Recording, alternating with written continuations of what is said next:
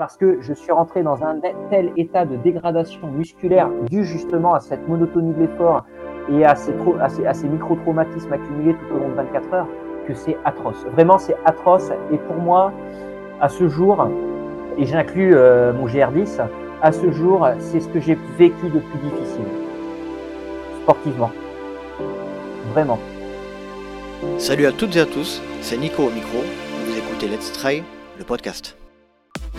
Dans le LTP, j'ai décidé de partir à la rencontre de toutes les personnalités qui constituent notre milieu. Organisateurs de courses, athlètes élites ou encore coureurs de milieu ou de fin de peloton, je souhaite, par le biais d'un entretien au format long, entrer dans l'intimité de mes invités au travers de leur histoire, de leur motivation et de leurs petits secrets. Mais avant tout, je souhaite faire de ce podcast un projet participatif. Donc pour agrandir la communauté, n'hésitez pas à parler du LTP autour de vous. Et surtout, et c'est ce qui est le plus important pour moi, courez vite sur la plateforme Apple Podcast pour noter avec 5 étoiles et y laisser un petit commentaire. C'est ce qui m'aide à remonter dans les classements.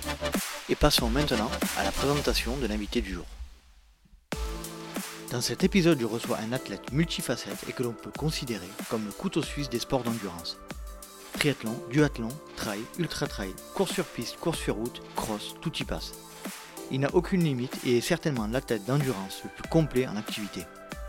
Il s'est d'ailleurs attaqué récemment au monstre qu'est le GR10 avec ses 922 km, 55 000 mètres dénivelé positif qu'il a avalé en 9 jours, 9 heures et 12 minutes, là où un randonneur doit prévoir 55 jours pour le boucler. Mon invité a été sacré champion du monde de trail en 2011. Il a terminé quatrième lors des championnats du monde de 24 heures sur piste qui ont lieu à Albi en 2019, lors desquels il décroche ce jour-là le record de France de la discipline avec 272 km au compteur. Nous allons comme habituellement évoquer son parcours de vie et ses premiers pas de sportif en athlétisme.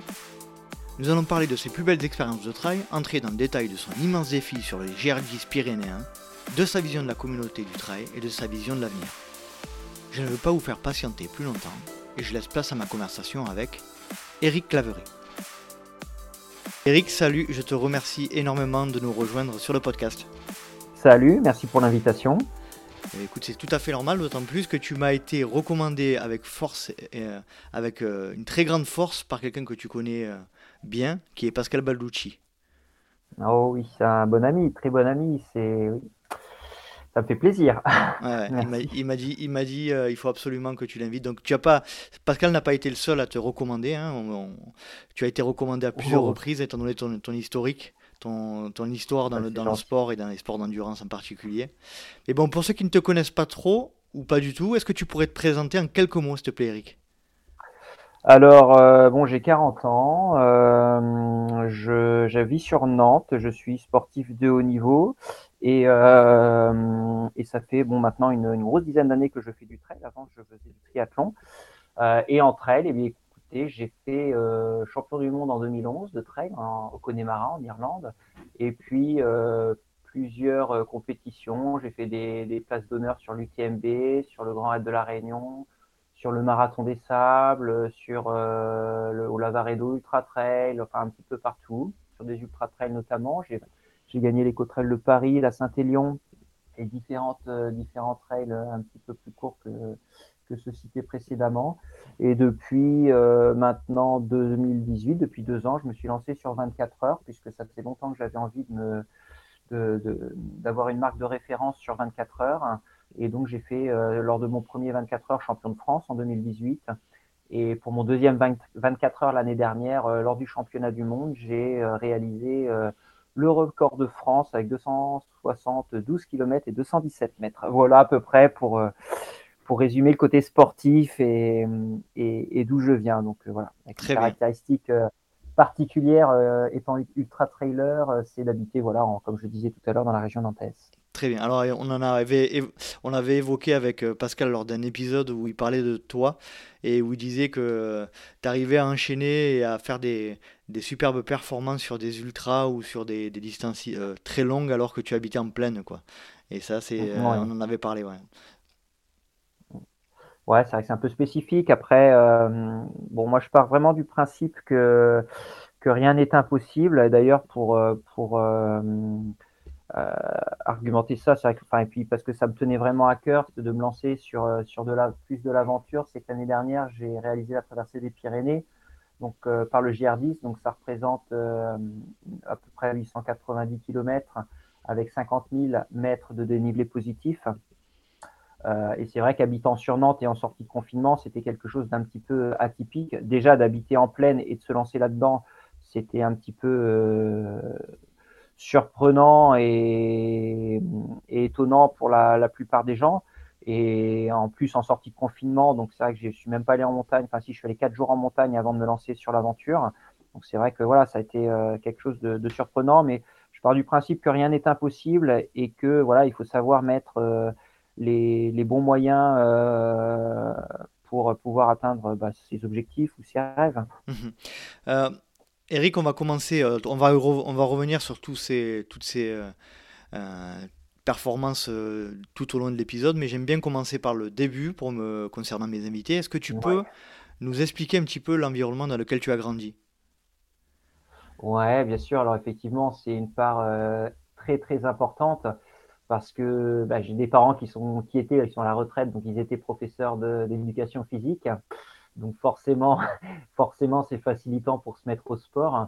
Et, euh, c'est vrai que depuis, euh, donc je suis né en Normandie, hein, à Coutances, dans la Manche. Et euh, donc mon père était vraiment investi dans le sport. Et du coup, c'est vrai que depuis, depuis tout petit, j'ai été baladé sur les sur les, scènes sportives, que ce soit les courses sur route ou ou, ou autre. Hein, euh, et du coup, ça m'a, ça m'a, ouais, ça m'a donné un petit peu cette, euh, cet amour pour, euh, pour le sport et la course à pied en particulier, puisque voilà, mes deux parents couraient, qu'on a écumé un petit peu toutes les courses de, de, de Normandie et de la Manche, les stades d'athlétisme également, puisque mon père faisait du décathlon. Euh, donc voilà, donc j'ai j'ai été vraiment éduqué dans ce dans ce contexte euh, ce contexte sportif. Et puis euh, et puis ce qui m'a permis euh, ben, de dépasser un peu certains certains cadres c'est que voilà mes parents ne m'ont jamais m'ont jamais mis dans une dans une case m'ont jamais mis de limite c'est-à-dire que tant que je faisais les choses par plaisir ils me laissaient vraiment les faire. Ils me proposaient ils me proposaient de des choses hein, ils me proposaient de voilà, d'aller courir en, sur la plage pendant plus, plusieurs, euh, plusieurs, euh, je vais pas dire plusieurs heures à mon âge, mais voilà, pendant pas mal de temps, ou en forêt, ou, ou, de faire ce genre de choses. Et c'est vrai qu'ils ne m'ont jamais euh, limité en, étant euh, hyper protecteur dans ce sens-là, ou trop protecteur justement, mais par contre, ils m'ont laissé la liberté de pouvoir bah, m'épanouir dans ce que j'aimais. Et c'est vrai que ça, c'est bah, quelque chose que, que je souligne d'autant plus que on a, euh, on a une tendance euh, voilà, éducative maintenant à, être vraiment surprotecteur envers ses enfants et, et du coup à les limiter alors que euh, un enfant ça a besoin de se défouler. Et moi ils m'ont laissé l'opportunité de me défouler et, et de faire de faire des, des choses voilà de dépasser de dépasser les, les, les, entre guillemets les normes les normes qui ont été qui ont pu être voilà culturellement mises en place quoi. Comment tu le c'est vrai que ça m'a Vas-y, vas-y. Oui. Non, non, non. Du coup, ça m'a voilà, ça m'a permis quand même, ça m'a permis de, de, de, me lancer dans cette euh, bah, dans cette voie euh, du sport sans, sans contrainte et toujours avec plaisir, quoi, parce que c'était vraiment la, la base, quoi. C'est-à-dire que mes parents euh, partaient du principe, voilà, qu'il fallait jamais me, nous forcer, enfin moi et mon frère, il fallait jamais nous forcer, mais il fallait nous aiguiller, nous permettre de trouver notre voie, et puis surtout jamais nous, nous, freiner quand on avait envie de faire quelque chose, que ce soit de monter dans un arbre ou de courir plusieurs plusieurs kilomètres où je me rappelle encore à 9 ans quand mon père m'a proposé de faire un, une heure sur piste et, et, que, et, auquel j'ai répondu oui, quoi, en plein hiver et en pleine nuit. Donc euh, voilà, c'est des choses que euh, je pense la, la plupart des parents euh, ne font pas naturellement. Quelle relation tu avais avec ton frère? À ce, à Avec mon frère, on bah, on n'a jamais. On a voilà on n'a pas eu trop trop les mêmes euh, centres d'intérêt parce que autant moi j'étais vraiment euh, dans mon monde la course à pied ça a vraiment été mon et ça l'est toujours enfin ça a toujours été mon, refuge quelque part. Euh, mais voilà mon refuge mon univers et mon refuge. Euh, et mon frère lui voilà il a fait de la course à pied bien sûr mais il s'est assez vite retrouvé dans, dans le tennis. Voilà ici bah, comme je le disais tout à l'heure mes parents nous ont proposé des choses. Après on allait vers ce qui nous plaisait le plus. Mon père mon frère lui c'était le tennis donc il s'est plus orienté vers le tennis, moi plus vers la course à pied. Donc au niveau sportif, voilà. Et après, après voilà, on a eu des établissements qui étaient pas forcément les mêmes. On s'est jamais forcément toujours retrouvé au même endroit ou dans les mêmes, en tout cas dans les mêmes activités. Mmh. Donc c'est vrai qu'on a un petit peu fait nos nos carrières entre guillemets sportives ou en tout cas notre vie un petit peu de nos côtés quoi. Comment tu Comment tu, comment tu regardais ton père à l'époque, euh, à cet âge-là, euh, à un âge qui est, qui est, très important pour la, la construction euh, d'un homme Tu disais qu'il faisait du décathlon, donc c'était un athlète ou c'était un athlète assez complet, j'imagine. Comment tu, quelle image tu avais de lui quand tu étais petit? Bah, je pense que c'est un petit peu, enfin, j'avais un petit, je pense que j'avais l'image de, je pense que le regard d'un enfant à cet âge-là vis-à-vis de son père, c'est toujours bah, de le voir comme un, on a toujours ce père le héros entre guillemets quoi. Et, mhm. c'est vrai qu'on essaye de, de, de, de l'imiter aussi, de s'identifier bah, à son repère, hein, à ses repères, c'est-à-dire ses parents. Euh, et bah, voilà, le fait qu'il soit, qu'il soit au pluriel très actif, ma mère comme mon, mon père comme ma mère, euh, sur les terrains de, de, de, jeu entre guillemets, donc de sport ou, ou sur les stades, bah ça m'a, voilà, ça m'a, ça m'a forgé aussi dans cette euh, dans cette euh, direction pour euh, et puis dans cette volonté peut-être de, de vouloir un peu imiter euh, ce que ce qu'ont fait mes parents en termes de au niveau sportif. Mis à part le côté sport et bon, on, peut comprendre, on peut s'apercevoir que tu étais déjà très petit, quelqu'un qui bougeait énormément, mais au niveau comportement, tu étais quelqu'un de, de renfermé ou de d'expressif? Non, j'ai toujours été assez renfermé. étant petit, ouais, j'ai toujours été assez renfermé et c'est pour ça que j'exprimais tout à l'heure le fait de dire que voilà, j'avais trouvé dans la course à pied quelque part un, un peut-être un refuge mhm. euh, parce que c'était mon monde et que je m'y sentais bien. Et puis voilà. Alors après, c'est vrai qu'éducativement, euh, j'ai toujours été dans, enfin, j'ai souvent été en tout cas dans des établissements euh, qui n'étaient pas dans mon dans, dans mon rayon. Enfin, c'est-à-dire que j'étais dans des établissements je devais aller normalement dans d'autres établissements que ceux dont je suis allé. C'était pas dans ma circonscription, voilà. Mhm. Euh, et, et, du coup, bah voilà, ceux qui habitaient à côté de chez moi étaient pas forcément dans le même établissement que moi. Donc c'est vrai que pour tisser des liens, c'était un petit peu particulier. Et puis, euh, bon, j'ai fait aussi du tennis, hein, tout comme mon frère. Mais euh, malgré tout, euh, ouais, j'ai toujours eu un univers un petit peu euh, à part. un petit peu renfermé ouais, ouais. Mmh. et euh, tu y trouvais quoi exactement dans ce dans la course à pied euh, jeune?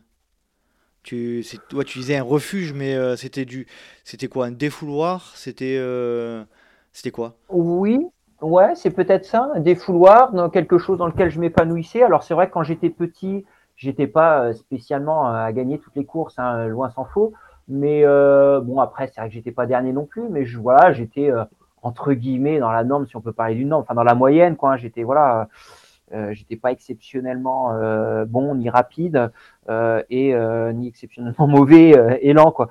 Mais voilà, j'étais dans ma norme, mais j'y prenais plaisir. J'étais dans, ça me permettait de me recentrer sur moi-même, de me reconcentrer, voilà, sur moi-même et de et, et de vivre bah, ma vie un petit peu, ouais comme je le disais, dans mon monde, j'étais, je me créais mon monde. Alors j'ai toujours été un grand rêveur.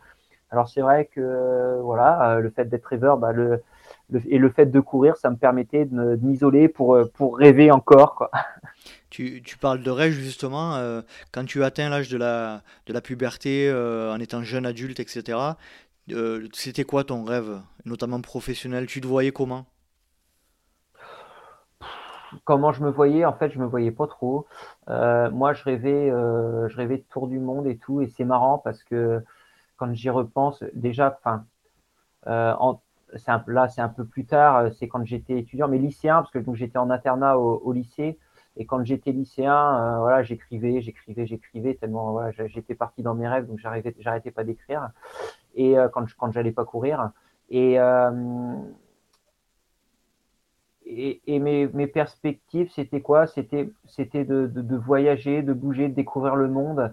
Et parce que j'ai eu la chance aussi que mes parents bah, nous permettent de voyager, euh, qu'on ait eu voilà la chance d'aller voyager en, Asie du Sud-Est, la Malaisie, Thaïlande, au Mexique, euh, voilà, on a toute l'Europe, euh, la, Grèce, on allait en voiture avec un Zodiac et on allait d'île en île en, Zodiac et on campait sur les îles. Bon, ça, c'était il y a une trentaine d'années, hein, donc voilà, ça a évolué depuis. Mais euh, on, j'étais, j'avais quand même aussi avec le sport un, un esprit un petit peu aventurier euh, qui est né par, par cette éducation euh, plutôt axée sur le voyage. Enfin, le côté, la page voyage de mon éducation. Et, et c'est vrai que bah, quand j'étais adolescent, je me revois encore où je prenais des cartes et, et je traçais des je, et des itinéraires sur la carte en me, en me projetant et en me disant, voilà, en, en ayant la volonté de, vivre un peu, euh, de vivre ça, quoi, c'est-à-dire de, voyager en, en, courant et en rencontrant des gens et, des nouvelles cultures et des nouvelles, euh, des nouvelles façons de vivre et, et, tout ça, quoi, et puis des nouveaux paysages aussi. Euh, voilà, c'était un petit peu, un petit peu mes rêves. Euh, ça, c'est clairement, c'est clairement quelque chose qui t'a été inculqué et insufflé par tes parents, quoi, clairement. Complètement, complètement. Comme je le disais, c'est vrai qu'il y, a, y, y a la page sport, voilà, par, euh, par le fait que depuis tout petit, on allait sur toutes les compétitions euh, du département et de la région, que, qui nous emmenaient avec nous, qui nous ont jamais freinés, qu'à chaque fois on participait et tout. Et puis le côté voyage, où voilà, depuis, euh, depuis que j'ai 11 ans, euh, je voyage. Mon premier voyage, ouais, ça, a été ça a été à 11 ans en Thaïlande, en Malaisie, pardon. Deux ans après, on a fait la Thaïlande. Enfin voilà, on a fait beaucoup de voyages et, et c'est vrai que bah, de, en plus à cette époque-là, euh, la Thaïlande, enfin la Malaisie, la Thaïlande, c'était pas des pays non plus, euh, notamment la Malaisie, des pays trop trop riches.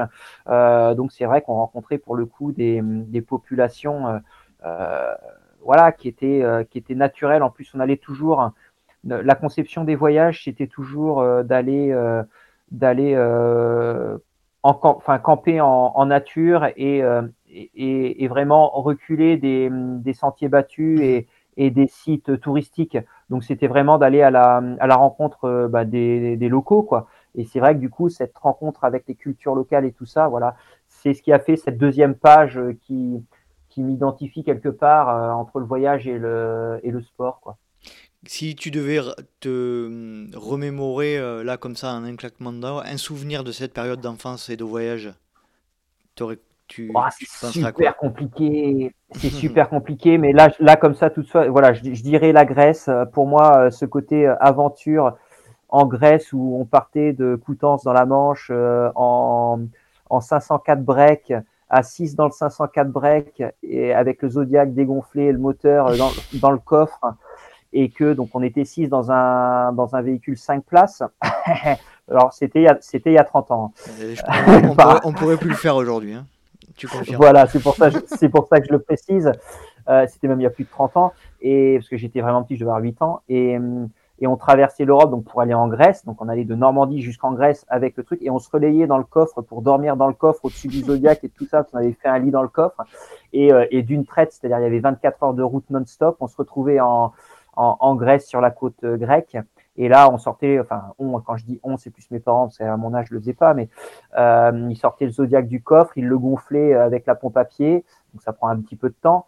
Et puis, euh, une fois ça gonflé, euh, voilà, on achetait du riz, et puis euh, on allait faire, euh, avec le Zodiac à 6, voilà, on allait d'île en île, et puis on campait sur les îles. Mes parents et, et les copains de mes parents allaient pêcher, puis le soir, on, on mangeait autour du feu de camp bah, la pêche du jour et le riz qu'ils avaient acheté. Et, et c'est, enfin, franchement, ça, c'est, pour moi, c'est inoubliable. Mais là, je parle de Grèce, mais on faisait la même chose euh, sur, euh, sur les îles Chausées qui sont, euh, qui sont au large de, de Granville, là dans la Manche. Et on faisait un petit peu pareil. voilà, on prenait le Zodiac, on allait là-bas, on y allait deux, deux, trois jours, on campait sur les îles et on mangeait ce qu'ils pêchaient. Donc voilà, c'est vraiment l'aventure à la à la Colanta et, et, des trucs. Des, des, souvenirs inoubliables. Ça t'a appris, ça t'a appris j'imagine, énormément et notamment la, la difficulté Enfin, le, le, ça t'a fait peut-être prendre conscience aussi qu'on était dans un monde déjà où, euh, où euh, tu avais tout et que dans, dans ces moments où c'était plus compliqué, euh, il, il, fallait se créer les, les, opportunités de manger. De, voilà, je pense que ça te remettait tout à sa place. quoi.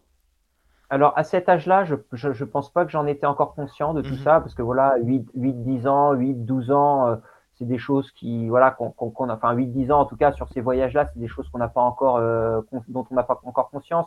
Autant après sur les voyages, euh, les voyages, euh, euh, comme je disais tout à l'heure, au Mexique, en Thaïlande, à Bali et tout ça. Là, j'étais un petit peu plus, là j'étais adolescent, donc j'avais plus conscience de ce genre de choses. Et du coup, effectivement, quand je voyais des enfants qui qui quémandait un stylo, un, voilà, un, cahier ou, ou, ce genre de choses.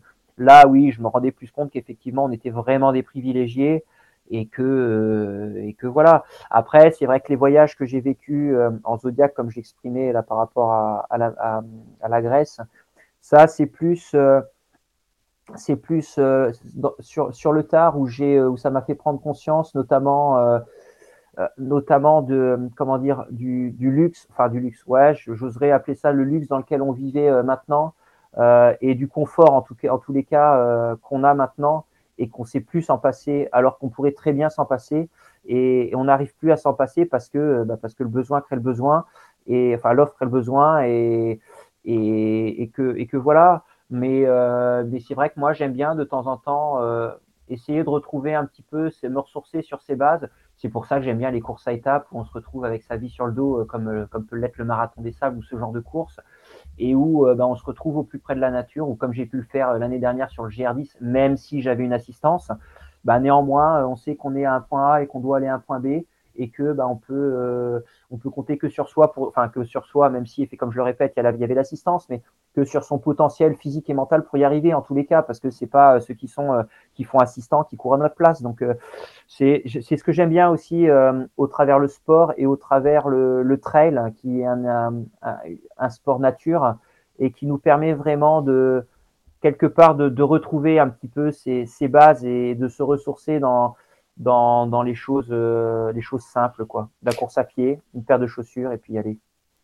Pour terminer avec la période euh, enfance adolescence, euh, au niveau des études, tu entames quoi comme tu, tu, tu, fais des études, tu comment ça se passe après la l'adolescence?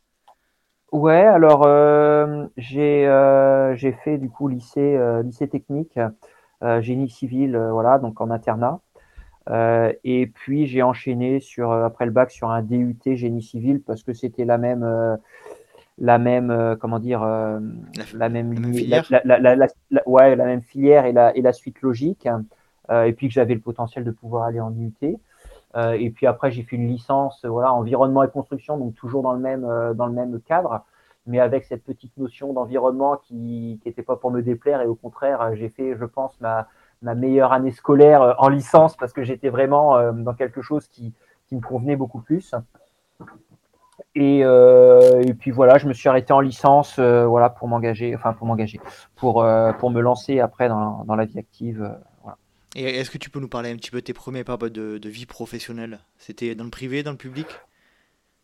Alors, j'ai fait quelques mois dans le privé, dans un cabinet d'architecte urbaniste sur La Rochelle.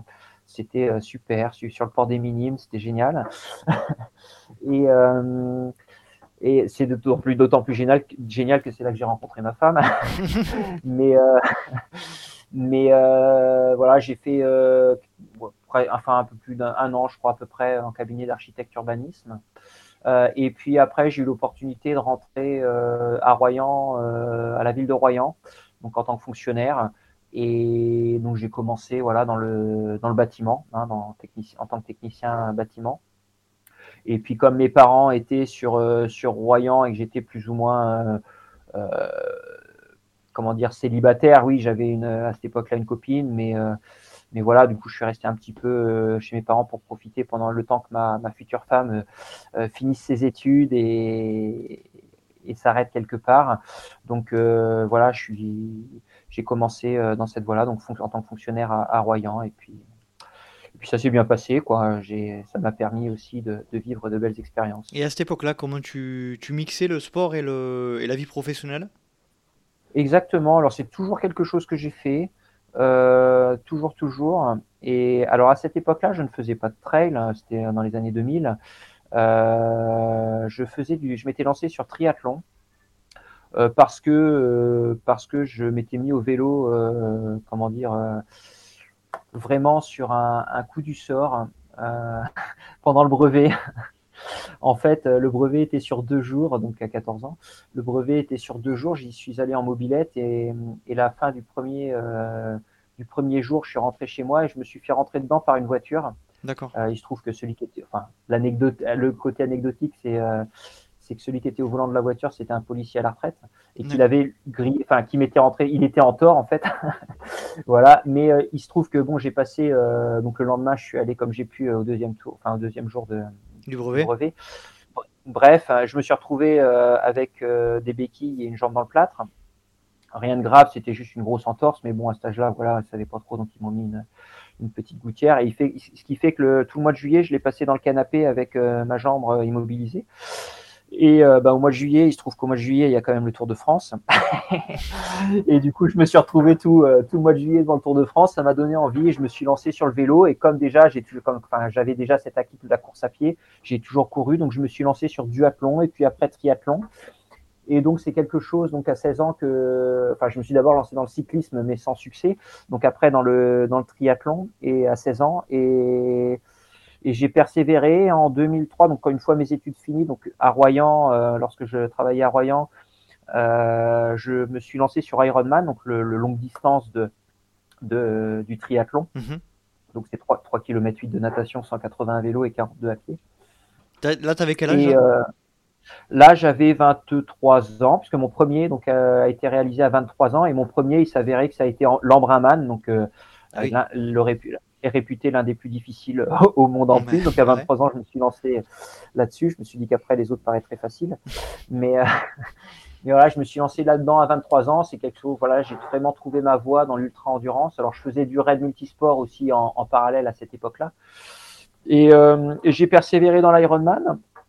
Ce qui fait que dès l'année suivante, j'ai fait l'Ironman de Nice et je me suis qualifié pour l'Ironman d'Hawaï, donc le championnat du monde de la discipline. Donc, je suis allé à Hawaï euh, à 24 ans.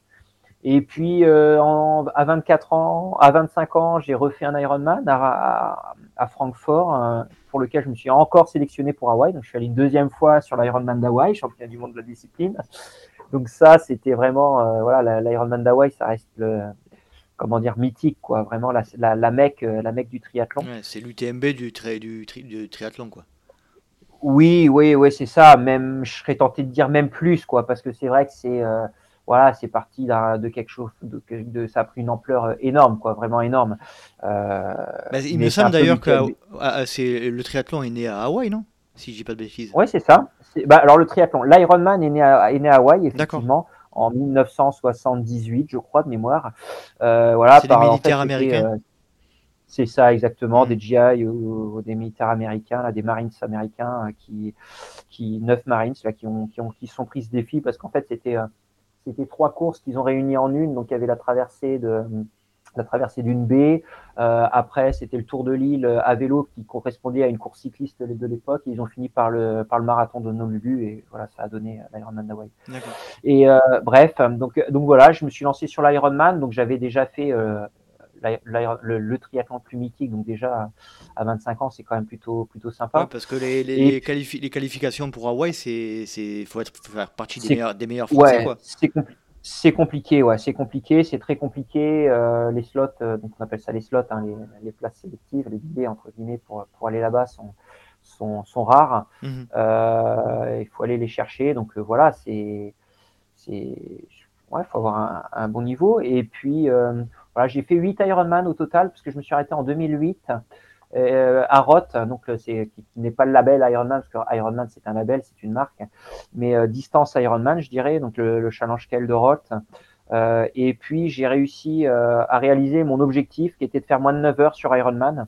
Donc j'ai fait 8h57 avec un marathon en 2h58 après les 180 km de vélo et 3 km de natation. Donc c'était là, je, voilà, c'était une grosse satisfaction. Euh, ça demande beaucoup beaucoup de temps hein, l'Ironman comme préparation, notamment à vélo. Et, euh, et du coup, j'ai eu l'opportunité de passer sur trail parce qu'il y a un team de l'époque qui m'a recruté, voilà, et parce que j'étais déjà dans cette marque en triathlon et du coup, la, la, dire, la transition s'est fait assez naturellement. Et, euh, et bon, voilà, ayant, ayant obtenu ce que je voulais sur Ironman, j'en ai profité pour faire cette bascule parce que parce que oui, j'aurais pu continuer l'Ironman, j'aurais pu gagner 10 minutes, un quart d'heure peut-être, mais euh, ça aurait été un investissement euh, financier euh, au niveau temps, euh, au niveau tout, qui aurait été euh, important, parce que c'est déjà très important comme investissement, mais j'aurais pu gagner quelques minutes, mais ça m'aurait rien apporté à titre personnel, grand chose de plus. Donc voilà, j'ai profité de cette opportunité du, du, trail, moi qui suis amoureux de la nature, de la course à pied à la base, hein, parce que ça reste mon sport de d'enfance. C'était, euh, bah, je serais tenté de dire, euh, tout naturellement que je me suis tourné vers le trail. Et justement, euh, comment, à quel moment précis ça a basculé, entre guillemets, basculé, et tu, as, tu, as eu la, tu as fait ta rencontre avec le trail, tu, tu te rappelles? Ouais, je me rappelle très bien. alors j'ai toujours couru en nature. Hein mais trail, de ce qu'on appelle maintenant le trail, mhm. euh, ça a été euh, dans, sur le trail du vignoble nantais en 2008, du coup, euh, avant l'Ironman que j'ai que j'ai réalisé. j'ai fait le trail du vignoble nantais, donc à côté de chez moi. Et il se trouve que j'ai, donc c'est, je me rappelle plus, ça devait être 52 km, je ne sais plus le nombre de kilomètres, on va dire 52 km. Et j'ai mené pendant 51 km et 950 mètres. Donc en fait, euh, je me suis fait doubler à 50 mètres de l'arrivée après avoir mené toute la course. D'accord. et, en, et en fait, le lendemain, euh, le lendemain, euh, il y a eu un article de journal et j'étais en, en, grosse photo dans le journal et il se trouve que la personne qui me qui me suivait en triathlon, l'équipementier qui me suivait en triathlon, donc le responsable commercial, a vu cet article, est tombé sur cet article et puis il m'appelle pour me féliciter. Ça dit, je peux te voilà, je peux te faire rentrer et tout. Je dis bah écoute, ouais, pourquoi pas, super, sympa, parce que voilà, je, savais que je savais que j'avais euh, j'avais accompli mon ce que j'avais à faire sur euh, sur trail. Et du coup voilà, je, me suis lancé sur trail. Et l'année d'après, je fais euh, le challenge Salomon de l'époque où je termine je sais plus combien, une bonne place, quatrième je crois ou cinquième, je sais plus je fais le trail des Templiers habillé en Templier euh, cette même année et puis voilà c'était parti quoi. Si vous voulez voir euh, Eric habillé en Templier, euh, il y a une photo de lui sur, son, sur, son, site internet qui est très fourni d'ailleurs. J'ai pas eu besoin d'aller ailleurs pour avoir toutes les infos te concernant. et il a été, il a été long, la préparation de l'épisode a été longue parce que le palmarès est quand même assez conséquent. Euh, allez voir sur le site internet d'Eric, euh, vous ne serez pas déçus. Euh, C'était qui l'équipementier qui te suivait et qui t'a permis de faire la transition? Alors là, à cette époque, c'était ASICS. D'accord. C'était ASICS. donc en triathlon, voilà. Bon, c'est toujours des concours de circonstances, hein, c'est toujours ça. Après, il se trouve que c'était un, un, voisin sur Royan qui, qui, était responsable commercial France de chez qui, il a été euh, il a été ok pour me suivre et voilà ça lui a fait plaisir et puis bah ça a bien marché voilà donc après euh, il m'a naturellement euh, proposé pour rentrer sur trail et et j'ai commencé mes débuts sur trail voilà avec Azix. On va parler un petit peu entraînement. Est-ce que tu peux nous parler euh, de la Constitution aujourd'hui? Alors, on l'a on évoqué avec Pascal et qui, euh, qui a d'ailleurs, euh, il me semble, avec ton accord, nous a donné un petit peu la Constitution de ton entraînement de manière globale. il, nous a dit il a mon accord pour tout. Il a mon accord pour tout. Voilà. il nous a dit que tu étais pas friand, mais tu, tu privilégiais énormément l'entraînement croisé. Aujourd'hui, un entraînement, une semaine d'entraînement d'Eric, c'est quoi? Ouais. Alors déjà par rapport à l'entraînement croisé, euh, c'est toujours pareil, je reviens toujours là-dessus parce que pour moi c'est fondamental, c'est le côté éducatif et le côté culturel. Si je fais des entraînements croisés maintenant que je fais du trail, c'est parce que j'ai fait du triathlon avant et que j'ai mhm. gardé cette culture du vélo que je fais beaucoup. Alors une semaine type, donc ça va être du vélo, de la course à pied, du renforcement musculaire euh, et beaucoup de préparation mentale. J'insiste là-dessus, d'autant plus que je suis préparateur mental, donc maintenant, donc, euh, donc voilà, c'est quelque chose qui me tient beaucoup à cœur parce que c'est vraiment facteur de performance et, euh, et c'est très bénéfique. Et ça prend du temps, ça reste, ça reste vraiment un entraînement à part entière euh, que la préparation mentale. Euh, pour comment dire, pour le reste, je m'entraîne à peu près. Après, ça dépend vraiment des saisons. On va dire que voilà, en, en hiver, euh, en hiver, je vais faire moins de vélo parce que c'est vrai que des conditions comme aujourd'hui où c'est la tempête, euh, je vais pas sortir à vélo. Donc, je vais plutôt privilégier la course à pied. Euh, mais sinon, on va dire au printemps, pour une semaine classique au printemps, ça va être à peu près, en termes de volume horaire, quasiment moitié-moitié entre le vélo et la course à pied. Mhm. Euh, ça va représenter un global de quoi? D'une ouais, d'une quinzaine d'heures. Et, quand je dis moitié-moitié, je suis gentil parce que ce serait presque deux tiers, un tiers, deux tiers de vélo, un tiers de course à pied. C'est-à-dire, euh, ouais, six, heures de, six heures de course à pied et, une dizaine, et ouais, neuf, neuf heures de, de vélo.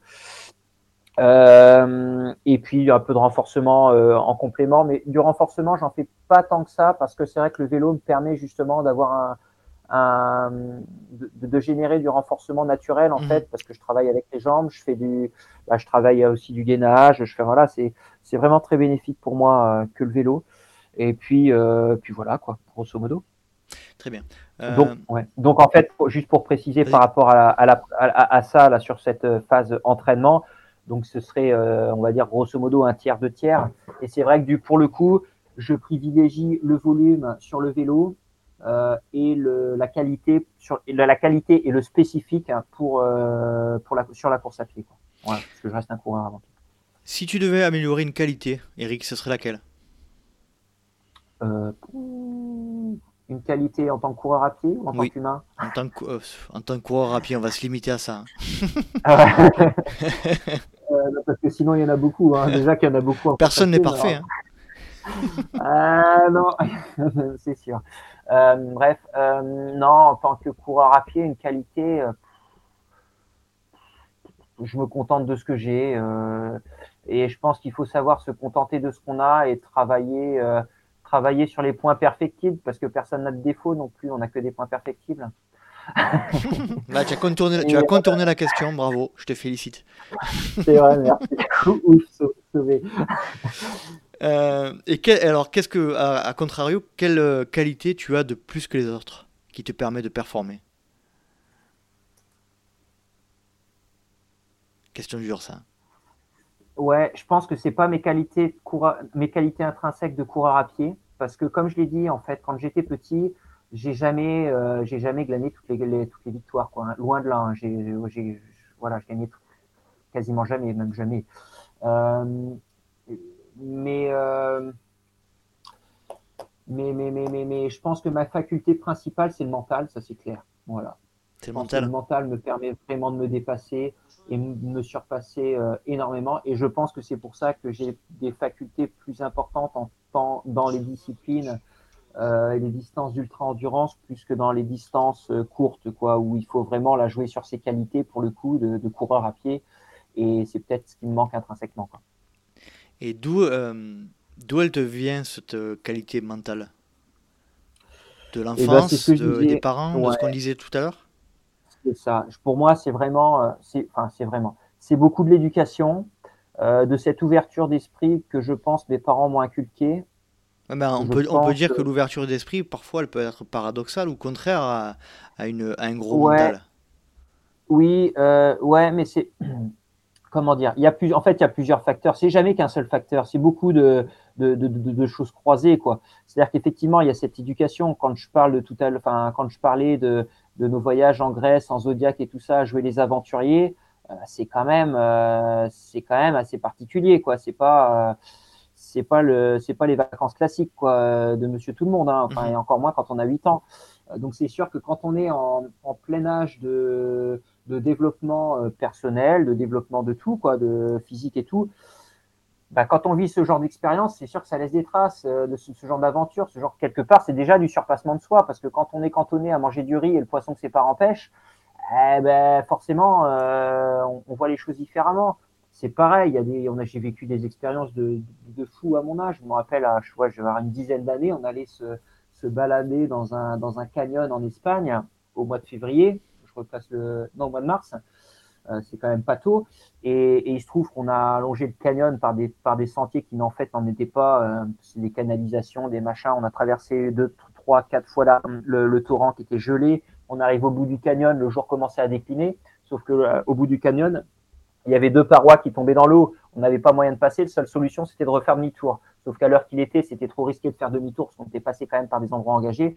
Du coup, on a passé la nuit dans le canyon en plein courant d'air, euh, voilà, au mois de, au mois de mars. Hein. Mais euh, voilà, ça forme, ça forme, ça forge et ça forme. Voilà, c'est une anecdote, mais quand on vit ce genre d'expérience, forcément, bah, le mental, il, se forge effectivement, et il se forme tout à fait. Donc, euh, mais c'est le cumul de toutes ces expériences éducatives. Et puis après, il y a, bah, il y a cette volonté de toujours vouloir apprendre, beaucoup en tant qu'autodidacte.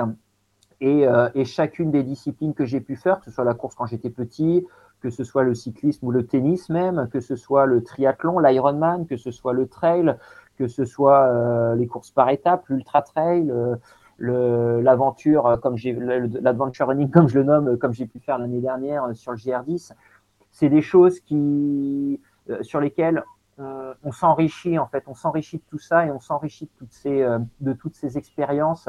Et hum, encore faut-il euh, avoir la volonté d'en apprendre quelque chose. Mais si je le fais, c'est avant tout pour ça, c'est pour apprendre de moi et apprendre de, de, de, de, notre, potentiel, parce que là, je parle de mon potentiel à moi, parce que j'apprends de moi, mais je suis convaincu qu'on on a, tous, on a tous un potentiel, peut-être un peu différent, parce qu'on n'a pas la même éducation et la même culture, mais malgré tout, on a, tout, on a tous un potentiel, et, euh, et on le développe avec nos, nos expériences et il faut voilà et c'est pour ça qu'il faut savoir euh, il faut savoir s'ouvrir et avoir la volonté d'apprendre de, de, toutes ces expériences. Alors là, je vais te poser une question qui va être un peu compliquée, Eric. Euh, on va revenir au trail, à la partie trail. Ouais. Si tu devais retenir, on va dire, deux courses dans ta carrière qui ont été fondamentales pour, pour toi, ça serait lesquelles? On me le demande souvent, euh, c'est quoi ta plus belle course et tout. Et souvent, quand on me pose la question, on me parle de, bah, du titre de champion du monde parce que ça reste le rêve de tous les enfants qui font du sport, quoi, d'être champion du monde, de porter la tenue de l'équipe de France et faire les Jeux, les Jeux Olympiques. Enfin, voilà, quel enfant qui fait du sport n'a pas rêvé de ça. Euh, mais, mais non, en fait, c'est pareil, je vais contourner la question parce que pour moi, toutes les courses mais toutes les courses, et ça a un lien avec, la, avec ma, ce que je disais euh, juste à l'instant, juste précédemment, c'est pour moi, toutes les courses m'apportent et m'enrichissent énormément. Et elles, sont beau, elles ont beau être complètement différentes les unes des autres. C'est peut-être, euh, entre guillemets, la course au saucisson du coin ou championnat du monde ou, ou euh, une course à l'autre bout du monde qui fait rêver tout le monde ou n'importe quoi. Elles m'apportent toutes quelque chose, que ce soit humainement, que ce soit psychologiquement, enfin mentalement, physiquement, euh, en termes d'expérience, et tout, elle m'apporte quelque chose. Euh, voilà, il y a eu le championnat du monde, bien sûr, parce que ça reste un titre, mais je pourrais très bien citer aussi la, la Western States, la, ma, enfin, ma première Western, Western States et ma deuxième n'a pas été, parce que je l'ai fait deux fois, donc la Western euh, Endurance Run aux États-Unis. Euh, j'ai vécu deux calvaires à chaque fois que je l'ai fait, qu'il fait une course où il fait très très très chaud, hein, on monte pas loin de 50 degrés. Et la première année, mais j'avais un copain qui était venu exprès de France pour faire mon pacer, et, il était en panique à un moment donné parce que j'étais euh, en surchauffe, j'étais allongé sur le sol et il avait peur que j'y reste. Mais vraiment, j'étais dans un état euh, pitoyable et j'ai fini mais en loc quoi, parce que j'avais vraiment cette volonté de finir. Et voilà, ça aurait pu euh, être un souvenir atroce. Et pourtant, moi, c'est un, souvenir magnifique parce que ça s'est bien fini aussi. Mais ça, ça en est devenu être un souvenir magnifique parce que parce que hyper enrichissant et toutes les courses sont enrichissantes. Donc euh, moi, je citerai pas que deux courses, je citerai toutes mes courses, quoi, toutes mes courses, toutes, celles que j'ai pu faire et quelles qu'elles soient, quoi. Ah, et t'en as fait beaucoup. Hein. c'est ça le truc, c'est que t'en as, as, fait beaucoup. Mais euh, donc tu n'aurais pas euh, la possibilité de me citer ton plus beau moment de notre trail. Comme ça, tu, c'est pour toi, c'est impossible. Non, pour moi, c'est impossible. Si, si je devais citer un truc, ce serait peut-être ce que j'ai vécu l'année dernière à travers les Pyrénées, quoi.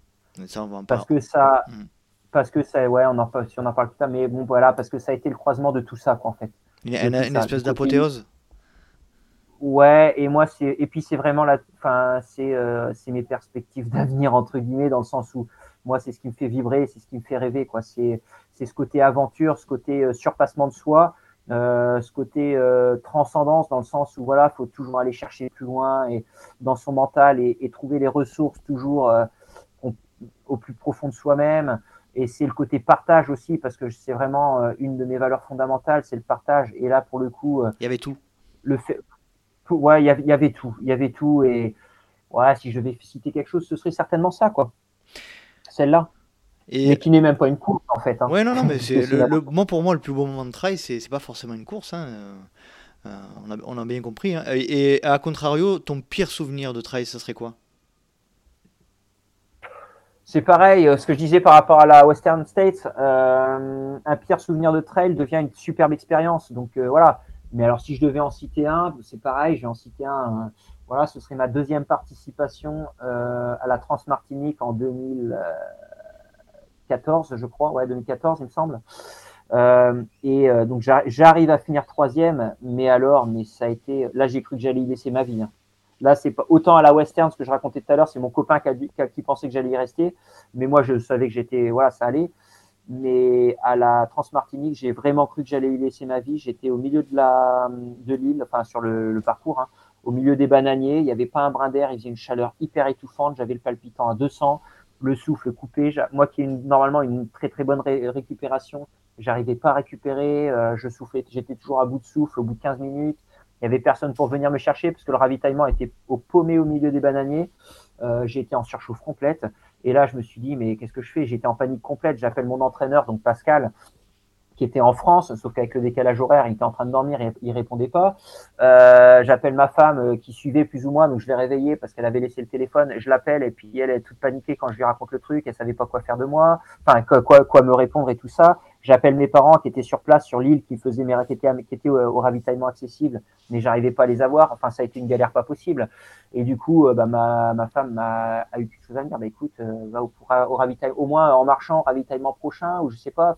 Donc au final, je suis allé au ravitaillement d'après en marchant et puis je me suis rafraîchi. Et puis j'ai continué encore en marchant, trottinant avec la fraîcheur du soir. Et puis euh, là, le soir est tombé, ça allait un petit peu mieux. Et puis la nuit est tombée. Là, la fraîcheur est bien tombée. Et puis ça allait vraiment super bien. J'ai fait une fin de course euh, tonitruante et puis je finis troisième. Mais voilà, mais malgré tout, cet instant de cette course-là, c'est même pas la course en entier, c'est cet instant de cette course-là mhm. qui a été euh, qui a été vraiment euh, euh, hyper inquiétante pour moi, dur à gérer parce que franchement, j'ai eu peur, quoi. J'ai eu peur pour moi, mais, euh, mais dans cette même course, les 20 derniers kilomètres de course, c'est 130 kilomètres, hein, la France-Martinique. Les 20 derniers kilomètres de course, j'étais à 13 à l'heure, quoi. Donc, euh, à contrario, c'est un excellent, une, une un excellent souvenir de fin de course. Mais pour autant, voilà, pendant la course, il y a eu ce moment qui, qui m'a quand même beaucoup perturbé. Les pires, les pires souvenirs de, euh, j'ai l'impression de, dans ton histoire, ça côtoie souvent les meilleurs, quoi. Mais oui, bah c'est pour ça je disais euh, les, courses qui, m'ont marqué le plus. Qu'est-ce que c'est? Moi, c'est toutes parce que parce qu'il y a les courses, euh, il n'y a aucune course qui va me laisser indifférente parce qu'on on vit, toujours quelque chose dans une course. Et alors à plus ou moins grand stade, là c'est sûr qu'en la France Martinique, quand on s'inquiète jusqu'à s'inquiéter pour sa vie, là ça devient un peu limite. Mais, euh, mais, mais, mais, voilà, après, il y a des, il y a des, il y a des moments magiques. Voilà, quand je parlais du partage, on parle souvent du championnat du, du, du, titre de champion du monde. Ouais, mais le championnat du monde, c'était euh, au Connemara, euh, c'était un peu paumé, il y avait presque pas de spectateurs ou juste les proches qui étaient venus pour, euh, pour voir la course. Euh, l'ambiance était bon, était, était ce qu'elle était. C'était, je vais pas dire, c'était bien organisé, c'est pas le problème. Mais, mais voilà, c'était pas, c'était pas les Templiers, l'UTMB ou les courses, mhm. voilà, où il y a de l'ambiance et de l'animation. C'était un peu morose. J'ai franchi la ligne d'arrivée, je m'étais même, je me suis même pas rendu compte que j'étais champion, que j'avais que, j'avais gagné le championnat du monde, quoi. Mhm. C'était, euh, vais pas dire dans l'anonymat, mais presque, quoi. Donc c'est vrai que oui, c'est un beau titre, c'est quelque chose dont on se souvient parce que malgré tout, il y a quand même, euh, il y a quand même euh, le must mondial. Enfin, il y, a, il y a, du gros niveau, mais mais oui, c'est pas, c'est un beau souvenir, mais comme les autres peuvent l'être aussi, quoi. Est-ce que tu peux nous évoquer Alors moi, c'est un, concept que, j'ai déposé à l'INPI, qui est le moment extraordinaire. Alors c'est un moment... Euh, le quoi, pardon? Le moment extraordinaire. C'est un moment... Ah, extraordinaire. C'est un moment unique, lié au trail, pas forcément le plus beau, mais le plus atypique et dont tu te souviendras toujours. Alors ça peut être drôle, ça, peut, ça peut être pas drôle.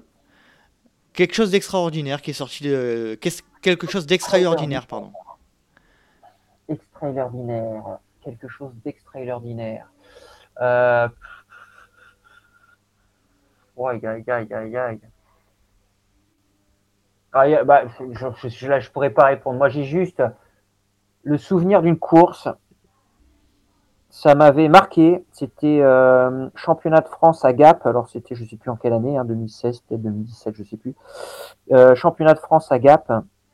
J'ai terminé huitième de mémoire. Euh, oui, c'est ça. Mhm. Euh, et, et, je sais plus, donc c'était sur, sur 47, 50 km, je sais plus trop. 47, 48 km peut-être. Et je sais pas, vers le 30e kilomètre, sur le chemin, donc on passait un pont, donc une, une, une dalle en béton qui était au-dessus d'un du lit d'un torrent qui était qui était 3 mètres plus enfin 2 ou 3, 2 mètres plus bas quoi 2 ou 3 mètres plus bas Et là, je passe et je vois un coureur qui était au fond du ravin, enfin du petit ravin, quoi, de, de 2 mètres, 2 mètres 50, qui était au fond du petit ravin, euh, dans les cailloux complètement, euh, les, jambes, les jambes à droite, le truc à gauche, machin. Et là, j'ai, waouh, là, j'ai flippé, quoi. et je, je me suis arrêté, ça va, ça va? Ah, c'est bon, ouais, bon. j'ai continué parce qu'il m'avait dit c'était bon. Juste après, il y a eu un bénévole, enfin un commissaire, je lui ai dit mais là, ça, ça m'a, ouais, c'est ce que je citerai après ouais, extraordinaire. Euh, non, voilà quoi. C'est. Et le, le, gars, le gars en question, il était tombé, euh, il était sur la même course que toi, il était tombé de, du ravin donc. Ouais, il était tombé dans le trou. Ouais. En fait, il avait loupé le, le pont parce que c'était à la sortie d'un virage. Il y avait ce, cette passerelle là en béton et lui, il avait, euh, il y avait pas. Bah, c'était juste un, juste une, une passerelle en, en béton, hein, donc il n'y avait pas de garde-corps ni quoi que ce soit. Et lui, il avait chuté, il était tombé, il était tombé à côté. Alors c'était, alors je me rappelle plus, je sais plus qui c'était. Euh, je, je, sais pas, c'était pas enfin Michel Lannes ou je sais plus quoi, mais euh, mais bah, c'était un bon niveau parce que c'était quand même le top euh, le top 8 au, championnat de France. Donc mhm. voilà, il y avait quand même, quand même quelqu'un de, mais je sais plus qui c'était, mais ouais, ça m'avait. on, lance, on, lance, un appel aux auditeurs de, de Let's Ride Podcast. Si quelqu'un se rappelle de, cette, de cet événement 2016 ou 2017, la Gap en cime, qui était tombée, euh, prévenez-nous et envoyez-nous un message. Eric, est-ce que tu peux euh, répondre à la question de quelqu'un que tu connais bien? Oui, Pascal Balducci. Bonjour Eric, j'aimerais savoir deux choses. Tout d'abord, quel est le personnage qui t'a le plus inspiré pour la pratique de ton sport? Et ensuite, un peu la même question, quel est le livre qui est pour toi le plus inspirant pour la pratique de la course à pied? Merci. tu as reconnu bah, c'est Pascal, j'avais deviné avant, mais je me suis pas trompé. C'est vrai, c'est vrai. Donc, la première personne, euh, je vois où il veut en venir parce que euh, un jour, je lui ai offert un livre qui raconte la vie de cette personne. Je garde le suspense, qui raconte la vie de cette personne, mais c'est un livre unique. Enfin, il n'est pas unique parce que j'ai réussi à le retrouver après, mais c'est un truc fabuleux. qui raconte sa vie et c'est quelqu'un, c'est la seule personne, c'est le seul athlète qui a réussi le triplé olympique sur 5000 mètres, 10 000 mètres et marathon sur la même Olympiade. Euh, c'est Émile Zatopek. Donc moi voilà, c'est quelqu'un c'est quelqu'un qui ouais qui m'a qui m'inspire parce que justement le fait d'avoir lu son livre et d'avoir lu pas mal de, de, choses sur lui et d'avoir vu pas mal de choses sur lui, ce livre il est, il est exceptionnel et je lui ai offert ça l'avait beaucoup marqué. C'était mon seul, euh, bah, le seul livre que j'avais. Je l'avais trouvé sur Internet, mais euh, vraiment, je sais même plus sur quoi. Et je l'ai retrouvé juste après. Donc là, je l'ai lu en deux exemplaires. Enfin, je l'ai réussi à le récupérer. mais euh, quand on lit ce livre, on se rend compte qu'Emile Zatopek, comme beaucoup d'ailleurs, hein, c'est pas le seul. Hein, je le cite lui parce que voilà, c'est celui qui m'a marqué. Mais c'est quelqu'un d'exceptionnel. Euh, parce que euh, il a eu une époque exceptionnelle aussi. C'était euh, à peu près autour de la deuxième guerre mondiale. Hein, lui, il est de cette, cette époque-là. Il était parce qu'il est décédé, mais et et comment dire, son entraînement, c'était alors ça on le voit souvent. Son entraînement, c'était donc il était militaire et il prenait ses rangers, son treillis et il allait courir dans la neige pour s'entraîner. Donc ça montre un petit peu l'état d'esprit du gars. Ou euh, quand il était jeune, ça c'était quand il était militaire, mais avant, quand il était jeune, donc il était déjà coureur à pied. Il euh, donc ça canardait dans sa ville, hein, donc c'était euh, en Tchécoslovaquie, je crois. Euh, et et il tchèque, je crois. Et et dans sa ville, ça canardait, donc voilà, c'était la guerre. Et de nuit, il allait, il sortait de chez lui alors que c'était interdit, hein, il y avait couvre-feu et tout, machin on connaît maintenant ce que c'est que le couvre-feu, mais à l'époque, c'était. C'était pas les mêmes enjeux, c'était pas les mêmes risques. Non, voilà, c'était pas les mêmes risques. Donc il sortait, machin, en nocturne, il passait le mur du stade, par-dessus le mur du stade, et puis il allait s'entraîner de nuit sur le stade, voilà, à l'abri de tout le monde pour que personne ne le voit. Et, c'est voilà, enfin c'est la vie d'Emile Zatopek, et c'est euh, moi ce que j'aime, ce que j'aime voir là-dedans, c'est que quand on a la volonté, on, peut quoi, on peut, et même quand on est dans les dans des circonstances vraiment euh, atroce. Euh, voilà, c'est on peut, on peut, et il faut vraiment rien lâcher. Il faut toujours avoir la volonté, et, ça peut emmener ben, un triple titre olympique. Euh, euh, voilà. Donc ça, c'est vraiment une personne qui pour moi m'a inspiré, mais après il y en a eu d'autres, hein, notamment Haile Gebrselassie. Pour moi, c'est c'est un voilà, il y, a la personne un petit peu historique qui serait Misa Topek et la personne un peu plus actuelle, même s'il est à la retraite. Mais c'est Haile Gebrselassie.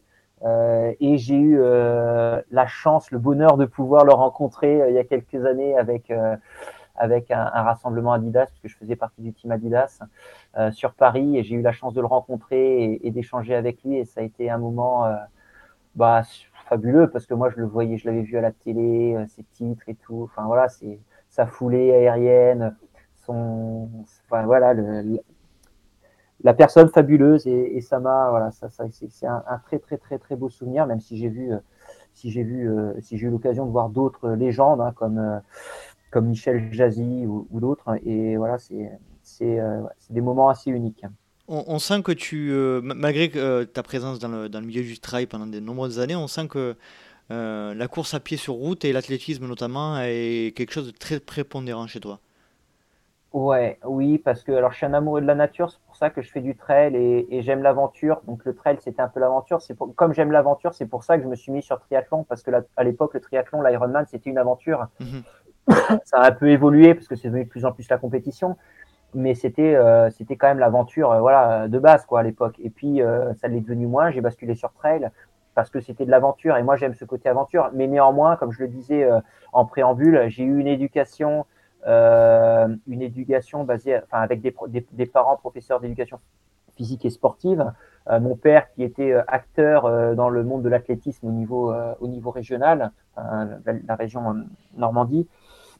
Euh, qui était sur la piste. Donc j'ai toujours été bercé sur la piste. Quand je dis bercé, c'est que mon, quand mon père allait sur les compétitions, sur ses décathlons, il m'emmenait dans son sac de sport quand j'étais vraiment tout bébé. Hein. Donc, euh, j'ai encore une photo où je suis dans, son, dans le sac de sport et voilà. Mais c'était ça, quoi.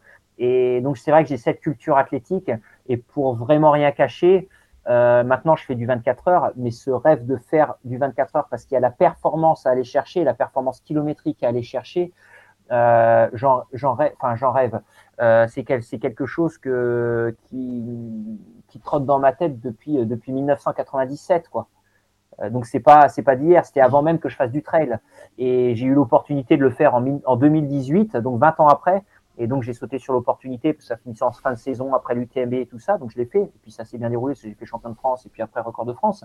Mais c'est quelque chose que j'ai eu en tête, euh, sur lequel je me suis projeté depuis, euh, depuis, depuis 25 ans maintenant. Donc, euh, c'est voilà, l'athlétisme sur piste a toujours été importante pour moi, oui, parce que et puis c'est malgré tout ce qui reste le plus médiatisé, ce qu'on voit quand on est enfant, c'est ce qu'on voit à la télé, aux Jeux Olympiques, aux mmh. Championnats du Monde. Donc donc, euh, donc voilà, c'est ce qui reste aussi euh, un petit peu en tête.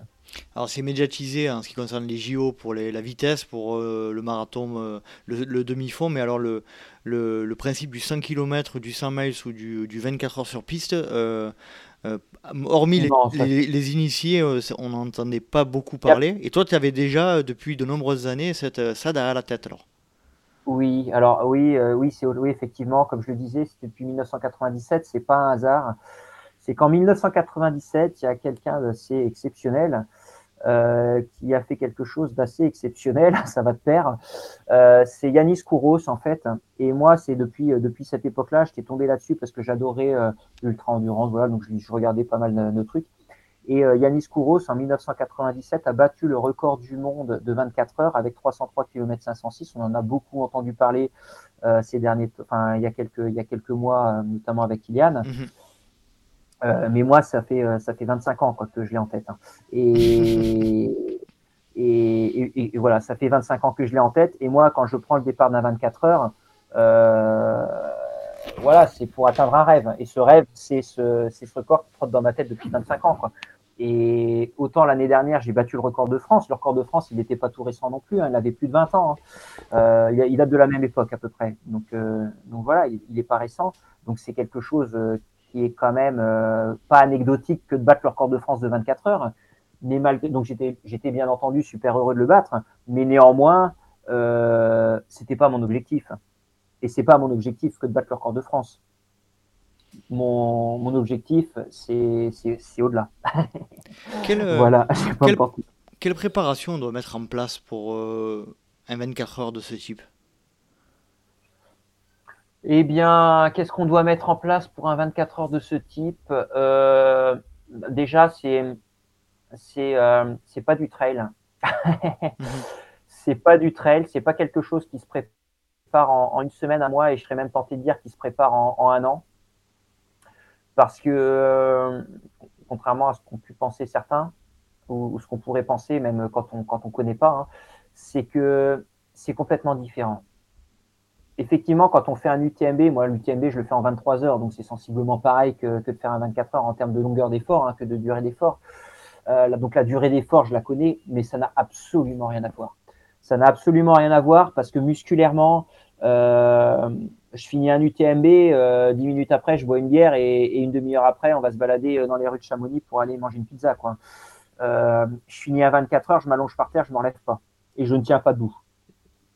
Musculairement, c'est atroce, 24 heures. Parce que, pour plusieurs raisons, c'est parce que c'est un effort qui est hyper monotone je parle pas de la monotonie du circuit parce que ça, ça peut se, ça peut, euh, ça peut se, comment dire, se gérer relativement facilement avec la visualisation, avec des, voilà, des méthodes de préparation mentale, hmm. voilà, appropriées. Mais la monotonie de l'effort, c'est-à-dire d'être sur une foulée hyper régulière, hyper monotone, hyper régulière en termes de, en termes de, de, de, de tempo, en termes d'allure, en termes d'impact, sur un sol qui en plus est, est, est bitumé où euh, même s'il n'est pas bitumé, voilà, les impacts restent différents. Le muscle ne peut pas se reposer comme il pourrait se reposer sur du trail, parce qu'un muscle, ne travaille pas de la même manière qu'on soit en montée, qu'on soit en descente, qu'on soit sur du plat quand on est sur trail. Donc, il travaille différemment. Euh, mais sur un 24 heures, il travaille toujours de la même manière. Le quadriceps, il travaille toujours de la même manière. Et là, je vais un aspect vraiment, euh, voilà, pour, pour être un peu plus pointilleux. Moi, j'ai fini mes, les deux 24 heures que j'ai fait, mes urines, elles sont pas claires. Hein. Mes urines, là, c'est voilà, faut se boucher les oreilles pour ceux qui n'ont pas envie d'entendre. Mais mes urines, c'était de la Guinness, c'était de la bière ambrée. Hein. C'était vraiment noir, quoi. C'était des protéines et du sang, vraiment. Hein. Mmh. Parce que je suis rentré dans un tel état de dégradation musculaire dû justement à cette monotonie de l'effort et à ces, à ces, à ces micro-traumatismes accumulés tout au long de 24 heures que c'est atroce. Vraiment, c'est atroce. Et pour moi, à ce jour, et j'inclus euh, mon GR10, à ce jour, c'est ce que j'ai vécu de plus difficile, sportivement. Vraiment. Mon premier 24 heures, je, ouais, ça a été. Euh, Et pourtant, tu recommences derrière. Ouais, oui, oui, oui, oui, parce que parce que je suis convaincu que je suis pas arrivé au bout de, de ce que je peux savoir de, ce, de cette discipline-là. Et comme je l'ai dit, c'est pas en un an qu'on se prépare pour un 24 heures. Alors, mon premier 24 heures quand je fais champion de France, il faut savoir que deux mois avant, je faisais l'UTMB. Alors même si je dis que, même si je dis qu'après une demi-heure après, je peux manger une pizza, il faut quand même deux mois pour, enfin ouais, on va dire un mois et demi, euh, un bon mois et demi pour physiologiquement quand même récupérer quoi. Euh, et là, le deux mois après, je faisais un 24 heures. Donc on peut, on peut quand même imaginer que j'étais pas préparé spécifiquement pour faire un 24 heures. Donc effectivement, je finis dans un état euh, pitoyable, mais il y avait quand même des, des circonstances atténuantes. Euh, c'est pour ça que j'ai voulu c'est pour ça que j'ai voulu en refaire un l'année d'après. Et donc l'année dernière, j'ai fait le championnat du monde où je termine quatrième en battant le record de France parce que j'ai eu une préparation bien plus adaptée pendant un an avec cette expérience de mon premier 24 heures en plus qui a été hyper importante, même si c'était pas dans des circonstances euh, hyper euh, hyper adaptées. Et du coup, le fait le fait de le refaire, j'ai je l'ai bien j'ai déjà beaucoup mieux supporté. Euh, je l'ai déjà beaucoup mieux supporté parce que j'étais mieux préparé, parce que je m'étais préparé spécifiquement pour cette course-là. Euh, et, euh, et, maintenant, pour un 24 heures, je ne cours que sur bitume, enfin, je ne cours que sur bitume pour adapter mon muscle, mon corps à ces impacts et à cette, euh, à ces micro-traumatismes accumulés par, à cette endurance musculaire qui est nécessaire pour du 24 heures et qui est vraiment hyper spécifique. Et quand on est trailer, on ne peut pas s'imposer, s'improviser euh, s'improviser euh, coureur de 24 heures, même si effectivement la durée d'effort euh, est similaire, mais il n'y a que ça de similaire en fait. Donc, donc voilà, c'est. c'est ouais, voilà. Comment... Et, pourquoi, pourquoi, ouais, pourquoi j'ai envie de continuer? Parce que, bah parce que, comme je le disais tout à l'heure, j'ai ce rêve de 1997 où euh, j'ai vu Yanis Kouros qui bat ce record du monde et qui dit bah, celui qui battra mon record, il n'est pas encore né. quoi. Bon, moi j'étais déjà né. Il voilà, il, manque, il manque 30 km. Il manque 30 km, mais il faut savoir qu'entre mon premier. Alors, déjà, il faut. Ouais, alors je vais prendre dans l'ordre. Il faut savoir qu'entre mon premier 24 heures et mon deuxième 24 heures, j'ai déjà amélioré ma marque de 18 km. Mhm. Et il faut savoir que cette marque de 272 km, je l'ai fait sur route, sur un circuit à Albi, donc qui n'est pas de la piste. En fait, là, le circuit sur route à Albi, il y avait beaucoup de virages. Alors, même si l'organisateur, que je connais très bien et qui est adorable, a voulu faire le parcours le meilleur possible, malgré tout, il y a des virages. On est 400 sur une boucle d'un kilomètre cinq avec des virages. Quand on va plus vite que les autres, on se fait que des, extérieurs de virages. Mhm. Donc, je vous laisse calculer. Mhm. Je vous laisse un, ouais, un peu. Un peu beaucoup. Si on calcule, la, ouais, ça peut, ça, peut aller jusqu'à 4 4-5 km en plus sur 24 heures. C'est mmh. énorme. Mmh. C'est vraiment énorme. Enfin, 4, ouais, on va dire 4 km, j'exagère peut-être un petit peu, mais à peine. Euh, donc déjà, ça c'est énorme. Ça, là, je parle que de la distance physique. Mais en plus de l'influx nerveux qu'on a à doubler tout le monde et, à éviter tout le monde, c'est énorme. C'est énorme. Et alors que sur piste, hein, on tourne d'une manière régulière. Alors effectivement, c'est plus monotone par rapport au contexte et au cadre et, et parce que c'est sur piste. Mais on est beaucoup moins gêné. Il suffit, bon, de regarder les images de Kylian Jornet quand il fait son, sa mm. tentative. Euh, ils sont, je sais pas, ils étaient quoi, peut-être une petite dizaine autour de la piste. mais quand il double, il fait pas des, il fait pas des, oui, il fait, il fait pas des écarts énormes. Mm-hmm. Et du coup, l'influx, il reste, enfin voilà, il est toujours concentré dans sa bulle et il n'a pas besoin de se préoccuper des trajectoires qu'il va faire pour doubler les autres. Mm. Euh, donc, il y a plein de choses qui, qui sont, euh, qui sont bénéfiques. Moi, je sais que par rapport à l'année dernière et au record de France, j'ai encore plein d'axes de progression, plein d'axes de progression. Et c'est pour ça que j'ai envie de le refaire parce que je sais, je sais que, que je peux faire mieux. Tu peux, nous, tu, peux nous donner, tu peux, nous donner, un ou, un ou deux axes de progression là, euh, comme ça? Euh, Oui, oui, oui. Alors il y a l'alimentation déjà. Euh, mhm. il faut savoir que l'alimentation. Alors, alors l'axe de progression, il y a déjà le parcours, le parcours et les conditions. Déjà, si je le fais sur piste avec un nombre minimum de personnes, je vais avoir moins de distance, de distance réelle à parcourir que j'aurais pas d'extérieur de virage et tout ça. Et le, et le parcours, il est mesuré à la corde, hein, il n'est pas mesuré à l'extérieur du virage. Donc j'aurai moins de, moins de distance à, parcourir, j'aurai moins de perte d'influx nerveux euh, parce que moins de personnes à contourner et d'accélération à produire pour éviter, pour, euh, pour réaccélérer tout ça une fois. Enfin bref, voilà. Euh, au niveau de l'alimentation aussi, j'ai euh, aussi à gagner parce que c'est vrai que l'année dernière, je m'arrêtais en fait à chaque enfin je m'arrêtais, je marchais à chaque fois pour m'alimenter, mais je marchais tous les tous les trois tours. Mhm. Un tour fait un km 5, donc tous les 4 km 5, je marchais. Donc c'est-à-dire que trois fois par heure, je m'arrêtais marcher. Donc là, l'idée c'est euh, d'optimiser cette cette, perte de temps, en fait, puisque ça reste une perte de temps hein, de marcher, on avance deux fois moins vite qu'en courant à peu près. Euh, donc bah, sur une minute trente, trois fois dans l'heure, bah, on perd deux fois, enfin, on perd euh, moitié de temps, quoi. Donc là, je pense qu'il y a effectivement euh, du gain de temps. Euh, et puis je vais rentrer dans un, dans un truc un peu crado, mais il faut savoir sur le championnat du monde, là, je me suis arrêté faire, faire une pause pipi par heure à peu près. Mm-hmm. Donc une pause pipi par heure à peu près, ben, une pause pipi c'est une minute, une minute par heure c'est multiplié par 24, c'est 24 minutes. 24 minutes, ça représente encore 3-4 kilomètres. Enfin voilà, c'est que des non, mais kilomètres. Tu es obligé de t'arrêter quand même, non? Et pourquoi? Et pourquoi Je sais pas. Non, c'est pour ça. C'est toi qui je peux pas rentrer dans les. je peux pas rentrer dans les détails. C'est pour ça que j'ai dit que c'était un peu cracra. Mais je vais, là, je, là, je vais me permettre un joker. D'accord. voilà, vous l'imaginez, vous l'imaginez, mais vous l'imaginez. je vous laisse. Mais voilà, il y a, y a plein d'axes de, il y a plein d'axes de progression.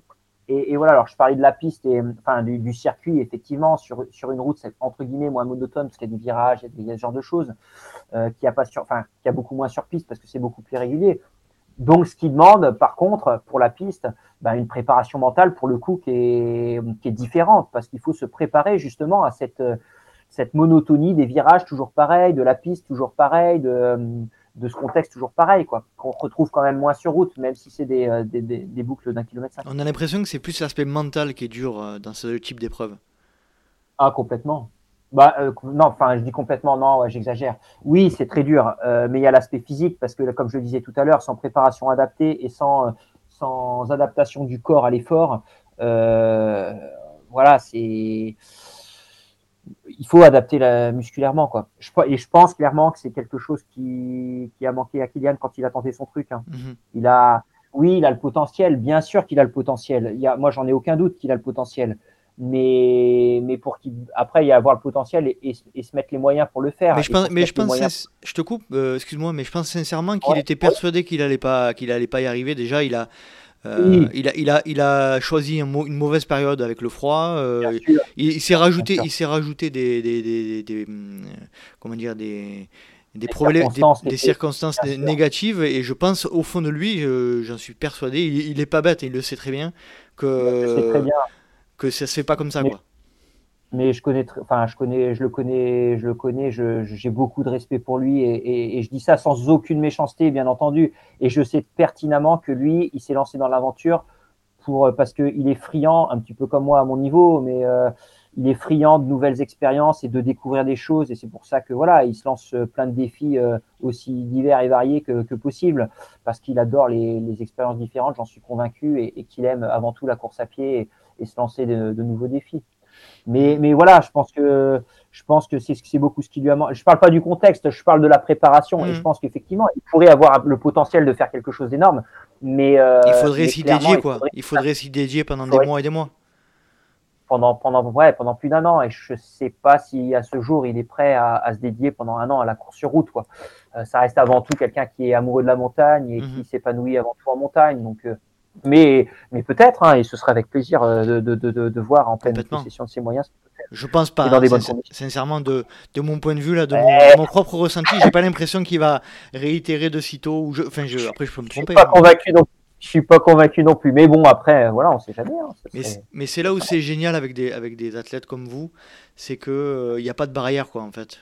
Euh, vous pouvez faire un UTMB. Euh, et, et, pour la majorité des gens qui, euh, qui sont dans le milieu du trail, c'est complètement hallucinant de se dire que euh, tu peux faire un UTMB où c'est juste somptueux et deux mois après euh, tourner comme un hamster sur une piste de 1 km et demi quoi. Ouais, ouais, ouais, bah oui, parce que parce que le plaisir, bah, c'est c'est mon univers, hein. c'est mon camp de retranchement, c'est ma bulle quoi en fait, la course à pied.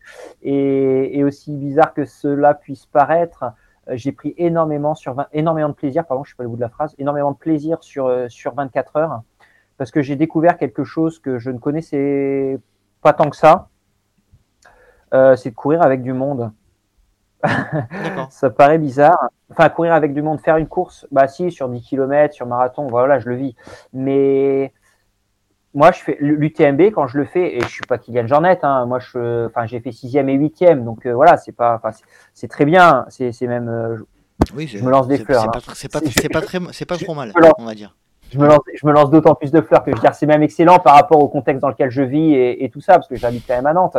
Mais, mais quand je fais, moi, je fais un UTMB, je suis tout seul du début à la fin, hein, ou mhm. quasiment, quasiment tout seul du début à la fin on part à l'UTMB, il est 18h, c'est-à-dire qu'une heure, une heure et demie après, il fait nuit. Mhm. C'est-à-dire que moi, le soleil, il se réveille, je suis à la folie. Mhm. Donc, euh, enfin, je suis euh, au grand col du, non, au grand col, euh, le grand col du Ferré, au grand col, ferré, au grand col ferré. Là, le jour se lève, donc ça veut dire que j'ai rien vu pendant pendant 10 heures déjà. Bon, et donc le soleil, il se lève, il se lève à la folie à peu près, et quand le soleil se lève, je suis un peu dans le gaz. Donc oui, il y a le paysage, c'est super beau, c'est magnifique, on en profite. Mais humainement, je suis un petit peu tout seul quand même. Si, je mhm. vois mon assistance au point de ravitaillement, donc c'est sympa. Mais là, sur 24 heures, on est 400 sur une piste d'un kilomètre 5. Je vous raconte même pas le nombre de personnes qu'on voit, quoi. Et on voit toujours les mêmes en plus. Parce qu'on double toujours les mêmes ou on se fait doubler toujours par les mêmes. Ce qui fait qu'on n'arrête pas de se lancer des encouragements. Et même le premier 24 heures que je, que j'ai fait, alors que je ne connaissais absolument personne. Bon, au début, ils me regardaient un petit peu en coin parce que j'étais parti euh, plus vite qu'eux. Et, enfin, étonnamment vite par rapport à ce qu'ils pensaient. Et du coup, j'ai fait euh, à mes allures, donc ils m'ont regardé en coin, ouais, c'est encore un illuminé qui vient faire son, son show et tout ça. Et puis bon, euh, quand 10, 12 heures sont passées, ils ont vu que j'étais encore en course et que j'étais plutôt pas mal. Et puis au bout de 17, euh, enfin, et à partir de, de 12 heures, mais j'avais des encouragements hyper chaleureux et puis il y mmh. avait des, des regards des croisées de regards qui étaient hyper chaleureux et où on sentait, il y avait quelque chose qui se passait, quoi, humainement, on, qui, qui, qui, se passait et qui passait entre nous, quoi. Et il y avait vraiment un truc de groupe qui était fabuleux. Et ça, c'est quelque chose que moi, j'ai jamais vécu sur un trail. Hein. C'est un petit milieu, le, le, le, le, monde du 24 heures? Oh, C'est une bulle, hein, c'est une, bulle, oui, parce que c'est toujours les mêmes coureurs. Euh, bah, oui, c'est des efforts qui sont hyper engageants. Et je trouve dommage, hein, d'ailleurs, parce que parce que euh, ça mérite vraiment d'être découvert. Mhm. Vraiment, ça mérite d'être découvert par rapport à tout ce que ça apporte humainement, enfin personnellement déjà, en termes d'expérience, comme j'ai pu déjà le dire, et puis humainement, comme je viens de l'évoquer à l'instant. Quoi. C'est vraiment, euh, c'est vraiment quelque chose qui mérite d'être découvert où on, découvre un autre aspect de la course à pied. C'est vraiment, vraiment sympa. On va passer, Eric, si tu veux bien, à la partie euh, dont on a parlé euh, un petit peu euh, tout le long de l'épisode là.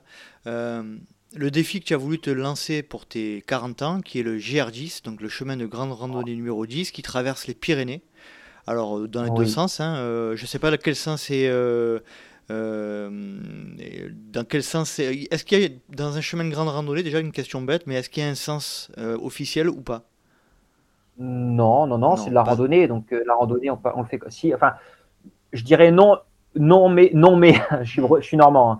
Euh, donc oui, peut-être bien, mais quoi Non. Euh, oui, normalement, enfin en général non, mais c'est sûr que si on fait un truc comme Saint-Jacques-de-Compostelle, clairement c'est un, bah voilà, c'est Saint l'objectif c'est Saint-Jacques-de-Compostelle, donc, donc on va pas partir de Saint-Jacques.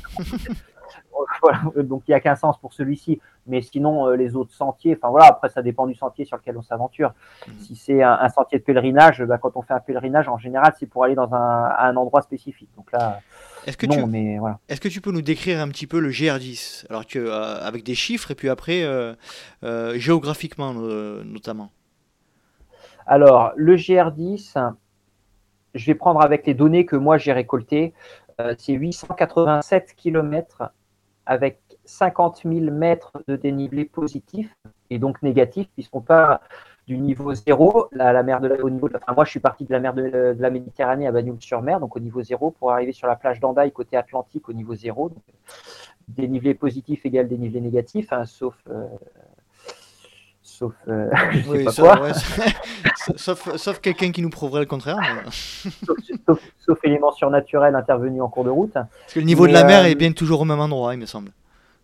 Euh, bah, ça dépend de la marée, mais en, en, l'occurrence, en l'occurrence, la Méditerranée, il n'y a pas de marée et ou très peu. Très peu. Et voilà, sur la sur la, plage, il y en a assez peu aussi à, à Handaï, même s'il y en a quand même, même s'il y en a quand même pas. Bref, euh, donc voilà, ça c'est pour euh, la distance. Je m'éparpille, hein, je suis désolé. Je suis non, il n'y a pas de souci. Non, non, mais il n'y a pas de souci. Donc voilà, 887 km, 50 000 mètres de dénivelé positif et donc euh, la même chose en négatif.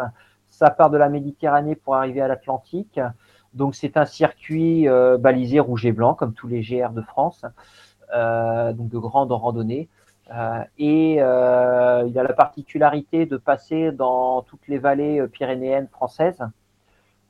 donc c'est un sentier exclusivement français. Il y a le GR11 qui est côté espagnol, donc qui fait la même chose mais côté espagnol. Mhm. et il y a le il y a le HRP qui est lui qui reste sur les crêtes. donc lui qui, qui, est beaucoup plus qui a qui a moins de dénivelé, qui, qui est a priori un petit peu plus court.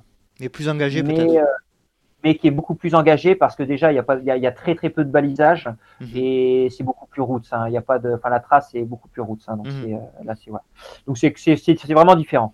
C'est vraiment différent euh, et puis et puis voilà quoi. C'est pour les caractéristiques techniques du du GR10 donc il est censé il est censé être fait en randonnée je crois en 55 jours de mémoire. 55 jours je te confirme. Bon ben merci. Et pourquoi le GR10 alors? Alors pourquoi le GR10 Alors, je vais rebondir sur une question auquel j'ai pas répondu tout à l'heure. C'est sur mon livre préféré, mhm. euh, qui est La Grande Course de Flanagan. Euh, mon livre préféré dans, dans ce domaine-là, c'est La Grande, Grande Course de Flanagan. Et quand on lit ce livre, on... c'est de l'aventure en fait. Et c'est de l'aventure parce que c'est un organisateur qui organise une course et on se rend compte que ça devient très, euh, très compliqué à organiser. Euh, et, il arrive à organiser sa course, une course par étape sur plusieurs jours. Voilà un défi qui va de l'océan euh, Pacifique à l'océan euh, Atlantique, puisque c'est la traversée des, États-Unis. Et, moi, c'est quelque chose qui m'inspire ce côté aventure, comme j'ai déjà largement évoqué. et, moi, c'est quelque chose que j'ai voulu vivre, que de faire quelque chose sur plusieurs jours, de vivre une aventure et de ne pas vivre une course. J'entends par là de vivre, voilà, de vivre quelque chose où il n'y a pas que le niveau sportif, il, y a, beaucoup de choses à gérer en fait. Mhm. Il y a effectivement euh, la gestion de la, de la, course, bien sûr, mais il y a aussi la gestion du sommeil, ce qu'on n'a pas forcément sur un UTMB ou sur, euh, sur un autre ultra trail. Là, je parle pour les premiers de la course, hein, bien sûr, hein, même, même si je sais qu'à certains niveaux, euh, bien entendu, on doit le gérer. mais il y a la gestion de l'alimentation, il y a la gestion de la logistique qui est fondamentale, la gestion de, du, parcours, mais en beaucoup plus développé que ce qu'on peut trouver sur un ultra trail. Et il y a surtout le côté adaptation et adaptabilité à, à l'épreuve. Là, sur le GR10, si tu sais pas t'adapter, tu le finis pas. Mhm. Parce que bah, tu sais pas sur. Enfin, tu sais, tu peux pas savoir comment vont se passer les choses au niveau météorologique, au niveau, enfin, à tous les niveaux, quoi, au niveau de ta fatigue, au niveau du comportement de ton corps par rapport à l'épreuve, par rapport à l'effort, par rapport à tout ça. Et, c'est un effort qui, moi, euh, j'avais envie de le vivre et qui me fait vibrer parce que c'est vraiment dans mon ADN et dans ma culture, comme je l'évoquais tout à l'heure par rapport à, mon éducation. Et moi, c'est quelque chose que je voulais vivre. Donc, moi, j'ai voulu vivre quelque chose comme ça. Donc, je me suis, euh, voilà, j'ai réfléchi un petit peu à sur quoi je pouvais m'engager euh, dans cette euh, dans cette optique. Et puis, euh, il se trouve que quand j'étais petit, j'allais quasiment tous les ans euh, randonner dans les Pyrénées avec mes parents. Donc mhm. ça, je l'ai pas évoqué tout à l'heure, mais on allait sac à dos pendant trois jours, euh, ouais, enfin entre deux et quatre jours, on allait sac à dos avec tout, tout, toute notre vie sur le dos. Dans les Pyrénées, et ça vraiment dès mon plus jeune âge. Mais quand je dis dès mon plus jeune âge, je marchais pas encore, qu'on allait déjà dans les Pyrénées. Moi, j'étais dans le sac à dos et on, allait faire des randonnées dans les Pyrénées.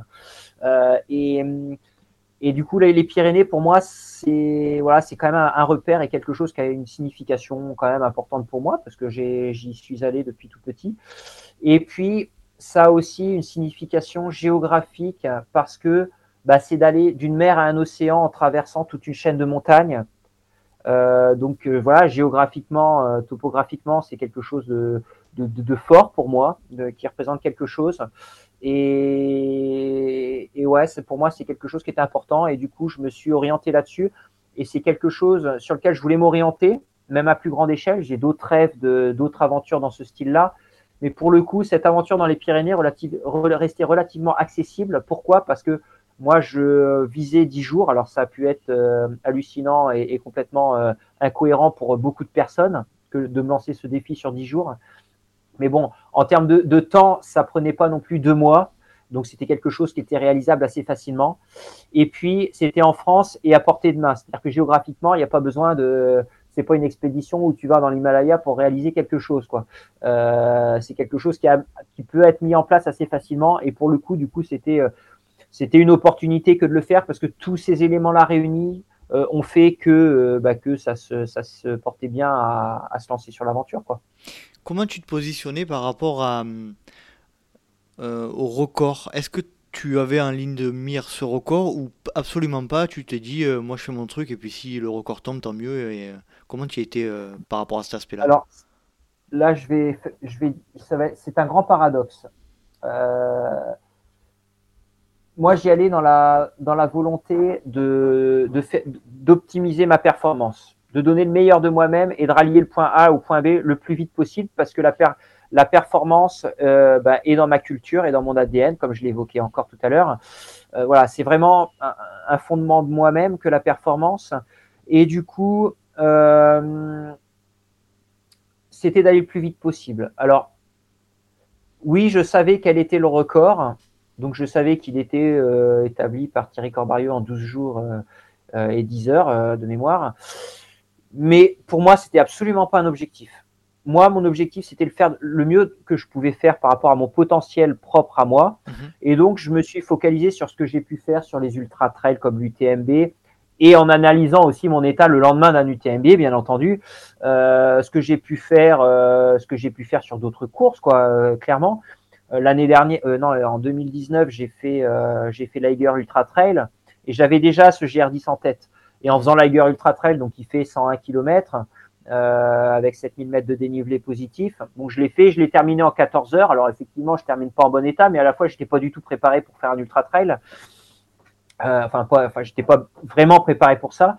Et, et du coup, euh, voilà, je je l'ai fini, euh, je l'ai fini, j'étais bien. Et le lendemain, en fait, j'étais vraiment euh, capable de recourir. Et je l'avais fait en 14 heures. Et je me suis dit, bah, pourquoi je pourrais pas accumuler plusieurs journées de 14 heures comme je l'ai fait, en faisant une centaine de kilomètres? Donc été un peu moins ambitieux. Je suis resté sur 90 kilomètres, ce qui me permettait de faire le, le, GR10, comme il faisait euh, à peu près 900 kilomètres, de le faire en 10 jours. Donc je me suis je suis parti vraiment sur cette base de, de, de 90 km par jour et donc de 10, de 10 jours. Donc en fait, moi, mon objectif, je l'ai vraiment, euh, je l'ai vraiment fait par rapport à moi-même et non pas par rapport à un record déjà préétabli. Je l'ai fait par rapport à moi-même et par rapport vraiment à ce que j'étais convaincu de pouvoir faire. Euh, et alors effectivement, quand j'ai annoncé 10 jours, euh, tout le monde m'a pris pour un illuminé. Enfin, Personne me l'a dit, mais j'en suis convaincu. euh, que, en tout cas, beaucoup de personnes me, prenaient, me prenaient pour un illuminé en, annonçant 10 jours. Ouais, bah, le gars, il habite à, il habite à Nantes. D'autant plus que malgré le confinement, j'en dé, j'en démords d'époque. Je, je, partais pour 10 jours, donc euh, là, c'était même plus un illuminé, c'était un, c'était l'asile direct. Euh, et mais je suis resté convaincu. Je, je, suis vraiment resté convaincu parce que je me suis, euh, malgré le confinement, je me suis bien préparé. Alors j'ai la chance d'avoir un home trainer, donc faire du vélo, euh, voilà, sur sur home trainer d'avoir un tapis, un tapis roulant où en plus je peux mettre de la pente. Et un très bon coach. Euh, en plus, et, et un, un, coach, non pas un très bon coach, le meilleur coach. un coach exceptionnel, euh, tant au niveau humain, euh, humain que, que, que, sportif. Et puis de, et puis, et puis de m'adapter aussi, de m'adapter aux circonstances, comme je le disais par rapport à Emile Zatopek qui a été une, une inspiration pour moi. Ben moi, j'ai mis en place des outils. Euh, pour, euh, pour développer des capacités, euh, des capacités pour, euh, pour, pour le GR10. Et quand je parle d'outils, j'en ai diffusé un une fois sur, sur Facebook. J'ai même, je l'ai même retiré parce qu'on m'a vraiment pris pour un débile. Ouais, ça sert à rien, mais c'est complètement débile de faire ça, machin. En fait, j'ai accroché un élastique de chambre air en hauteur et, euh, et j'ai mis, euh, j'avais mes bâtons à la main, une planche en bois au sol pour pas abîmer les bâtons. Et puis euh, voilà, je marchais sur place en mimant le geste de mes bâtons qui plantaient dans le sol. Pourquoi j'ai fait ça en fait? C'était pour faire du renforcement du haut du corps et pour travailler la synchronicité entre mes jambes et mes bras. Parce que moi, je fais, moi, j'habite à Nantes, donc moi, je fais pas de ski de fond. J'habite à Nantes, donc je fais pas de, de, course en montagne avec des bâtons. Donc en fait, et puis en plus en tant que confiné, euh, je peux même pas aller faire un stage en montagne pour utiliser les bâtons. Bref, donc même si euh, après le confinement, j'ai pu y aller quatre jours pour repérer une partie du parcours, un, un petit tronçon du parcours, mais bon, ça, ça reste. Enfin, je pense pas que ce soit les quatre jours que j'ai fait en montagne qui ait fait, euh, qui ait fait la performance que j'ai pu faire sur le GR10. Euh, ça, ça, y a contribué, mais il n'y a pas que ça. Bref, j'ai mis en place des, des outils qui m'ont permis, voilà, de, de, développer mes capacités pour, euh, pour spécifiquement à, à, cette épreuve, quoi, à ce, à ce défi. Qu'est-ce qu'il voilà. qu qu y avait de, au niveau de la préparation Qu'est-ce qu'il y a eu de différent euh, de manière générale par rapport au fait que c'était euh, des enchaînements de jours et de jours et de jours euh, de, longue, de longue distance C'est une très bonne question et je vais, je vais lier à cette question euh, le point qui me faisait le plus peur avant le départ. Ce qui me faisait le plus peur, c'était pas la distance, même si bien entendu j'avais jamais couru cette distance, ni le dénivelé, parce que moi le 50 000 mètres de dénivelé pour pour info, c'est ce que je fais dans une année classique, hein, moi 50 000 mètres de dénivelé, mm -hmm. habitant sur Nantes. C'est-à-dire que voilà, moi, une année où je fais, même en comptant les trails hein, que je fais, même en comptant l'UTMB, moi, 50 000 mètres, c'est ce que je fais dans une année complète. Là, je l'ai fait sur 9 jours. Mmh. Mais c'est même pas ça qui me faisait, c'est même pas ça qui me faisait peur. Euh, moi, ce qui me faisait peur, c'était pas l'enchaînement des jours, parce que j'étais convaincu que le corps humain, il a une faculté d'adaptation exceptionnelle. Je savais pertinemment que les plus, le plus dur, ça allait être le deuxième, voire le troisième jour. Euh, voilà, je, d'ailleurs, je le raconte. Voilà, je fais des vidéos. Euh, sur ma chaîne YouTube, voilà, vous pourrez voir les, les, vidéos euh, où je raconte un petit peu ça. Et j'étais convaincu que le deuxième et le troisième jour, euh, ça allait être le plus difficile et qu'à partir du quatrième jour, mon corps allait s'adapter et que ça allait devenir plus facile. Ce qui peut paraître, pareil, encore un, un, paradoxe. Mais je savais que ça allait, ça allait devenir de plus en plus facile physiquement. Après, la fatigue s'accumulant, euh, euh, physiologiquement, bien entendu. Euh, voilà. D'autant plus que moi, je voulais dormir très peu. Et, et, là, je vais en venir à là, ce qui me paraissait le plus compliqué à gérer, c'était le sommeil. Parce que moi, je suis un gros dormeur et, euh, et je partais pour faire trois heures et demie de sommeil par jour, donc mmh. par nuit, en un bloc. Donc de dormir trois heures par tranche de trois heures et demie, enfin, mais, mais une fois par jour. Donc de dormir trois heures et demie par jour en, en avançant, en progressant en montagne pendant 20 heures. Mmh. Donc pour moi, ça c'était vraiment une grosse difficulté de me dire, mais putain, comment je vais faire pour dormir que 3h30 Quand je dors déjà que 7 heures, euh, je suis de mauvaise humeur et, et j'arrête pas de râler. Alors 3h30, c'est pas possible. Quoi. Et en fin de compte, donc je me suis, euh, bah, c'est quelque chose que j'ai beaucoup préparé.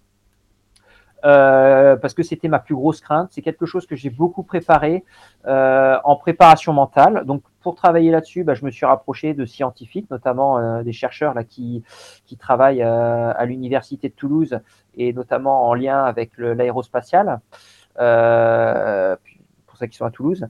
Et, et, donc qui m'ont euh, qui m'ont briefé un petit peu là-dessus. Je me suis rapproché de Pascal Blanc, qui l'avait tenté l'année d'avant euh, ce GR10, et donc qui m'a permis de me donner des informations sur euh, là-dessus. Je me suis rapproché aussi de Guillaume Artus, qui, qui fait ce genre d'aventure à travers différentes chaînes, qui a le record de, de tout l'arc transalpin en en 45 jours, je crois, mhm. qui a le record bah, justement du HRP, donc en autonomie complète, donc voilà, qui, qui, a le record en, je sais plus, en une quinzaine de jours, mais voilà, c'est pas la même chose. Hein. C'est vraiment très difficile ce qu'il a fait aussi. Euh, c'est différent. Donc, donc, voilà, je me suis rapproché vraiment de personnes pour me rassurer, pour voir ce qu'il avait fait. Je me suis rapproché de copains aussi qui avaient fait la trans euh, Pyrénéa à l'époque. Voilà, de gens, de gens qui avaient déjà cette expérience pour, euh, bah pour, pour apprendre, pour me rassurer, euh, pour me, pour me, bah pour, pour, pour me convaincre que c'était faisable. Et en fait, j'ai réussi à me convaincre que ça allait, que j'allais le faire. Et que j'allais le faire. T'avais jamais eu l'expérience de, ce type de défi? Même absolument, pas. absolument, pas. Mais, mais, je me suis beaucoup raccroché au côté mental et comme je viens de le dire actuellement, je me suis convaincu que j'allais le faire. Et j'ai pas dit, même dans, dans mes paroles, ça, ça, on pourrait l'analyser. J'ai pas dit, je me suis convaincu que je pouvais le faire. Mhm. Je me suis convaincu que j'allais le faire. C'est complètement différent quand j'étais sur la plage de Banyuls sur mer, donc au départ côté méditerranéen, enfin à mon départ à moi parce que je suis parti côté méditerranéen, quand je suis parti de Banyuls sur mer, pour moi l'échec c'était pas une solution. Alors c'est pareil, je l'ai mis aussi euh, sur les réseaux sociaux en disant, euh, il y en a beaucoup qui sont euh, qui sont ouais mais pourquoi? C'est que tu, tu t'acceptes pas les gens qui, qui, arrêtent et tout ça, qui abandonnent. C'est pas ce que j'ai dit j'ai dit que pour moi, donc c'est vraiment très personnel, pour moi, l'échec, ça n'est pas une solution. Je ne me laisse pas le droit de ne pas aller à Andaille. Pour moi, c'est pas possible. Moi, la seule issue, c'est Andaille. Parce que si à un moment donné, je me laisse dans ma tête la réflexion de me dire, euh, bah, je vais, je peux, je peux éventuellement arrêter euh, là parce que parce que ce sera trop long ou tout ça. Bah, je suis sûr qu'avec la fatigue, l'état de fatigue dans lequel je vais être, mais pour moi, c'est une évidence que je vais sauter sur, étant fatigué et, à bout et tout ça, ça va être une évidence que je vais sauter sur cette solution et que je vais abandonner, quoi. Mhm. Mais c'est mon approche mentale, c'est de me dire, non, bah, pour moi, il n'y a pas d'autre solution que, que, que, que celle d'arriver. L'échec était inenvisageable. pour moi, l'échec était inenvisageable. C'est pas pour ça que l'abandon n'était pas possible. Euh, c'est sûr que si euh, si je me casse euh, si je me casse le tibia ou que voilà bien sûr que je peux pas continuer et que je vais arrêter enfin voilà faut pas faut être lucide un minimum et d'ailleurs ça m'est arrivé pendant pendant l'aventure d'être dans des états où euh, je me suis pas posé la question mais j'ai j'ai analysé mon état avant de continuer avant de poursuivre et avant de voir si c'était possible de poursuivre sans sans sans que ce soit comment dire délétère pour ma santé quoi mm-hmm. Et notamment, alors je vais, je vais rebondir là-dessus, je vais aller plus loin là-dessus. Dans ces états, il y a eu bah, dès le premier jour où je contourne le canigou et où j'ai ma, ma cheville qui vrille et, et, je termine avec une cheville qui était euh, grosse comme un œuf d'autruche. Euh, mais bon, elle était, euh, j'avais mis ma chevillère et tout ça et, et, je savais pertinemment, oui, ma cheville euh, est enflée et tout ça. Bon, il n'y avait pas d'œdème et je sais pertinemment que après, j'ai autant autant de temps que je le veux pour récupérer. Donc même si je finis avec une entorse, j'aurai tout le temps qu'il faut pour récupérer. Et puis il y a le septième jour, le, septième jour où je chute très lourdement sur ma hanche. Là, j'ai fait un état des lieux. Bon, a priori, je continue à courir sans. Bon, j'avais très très mal, bien entendu, mais je continuais à courir. Il n'y avait rien de cassé, tout ça. Ça me faisait de la douleur, mais c'était entre guillemets que de la douleur. Et je pars du principe que la douleur n'est qu'une information. Donc, à partir de la douleur, à partir du moment où la douleur n'est qu'une information, elle n'est pas insurmontable. Donc voilà, c'est un petit peu euh, mon credo. Après, si effectivement on avait, euh, on avait, euh, enfin, il était évident que j'avais une, une, fracture ou quelque chose, j'aurais arrêté, j'aurais pas pris de risque non plus plus que ça. Mais bon, là, il y avait pas, voilà, c'était. C'était comme ça. J'ai vu sur ton site internet que la préparation de cette, de ce défi, ça devait être très très très lourd. euh, étant donné la distance déjà d'une part, hein, forcément, mais aussi en termes de, de, pacing, de, gens qui t'accompagnaient, de, de, stratégie d'accompagnement, tout ça. Est-ce que tu peux nous parler de cet aspect-là? Oui, alors euh, il y a deux facettes. Alors la préparation, c'est 10 mois. Clairement, c'est 10 mois pour se préparer pour ça. 10 mois, ouais, 10. 10 mois pour se préparer pour ça parce qu'il y a beaucoup de choses à gérer. Donc déjà la, préparation physique, euh, mais quand je parle des 10 mois, c'est même pas la préparation physique, c'est la, c'est la préparation logistique. Donc c'est toute l'organisation, tout prévoir, tout imaginer. En fait, c'est de la gestion de projet, quoi. Euh, mais c'est un projet où tu dois, tu ne dois pas te laisser le droit à l'erreur.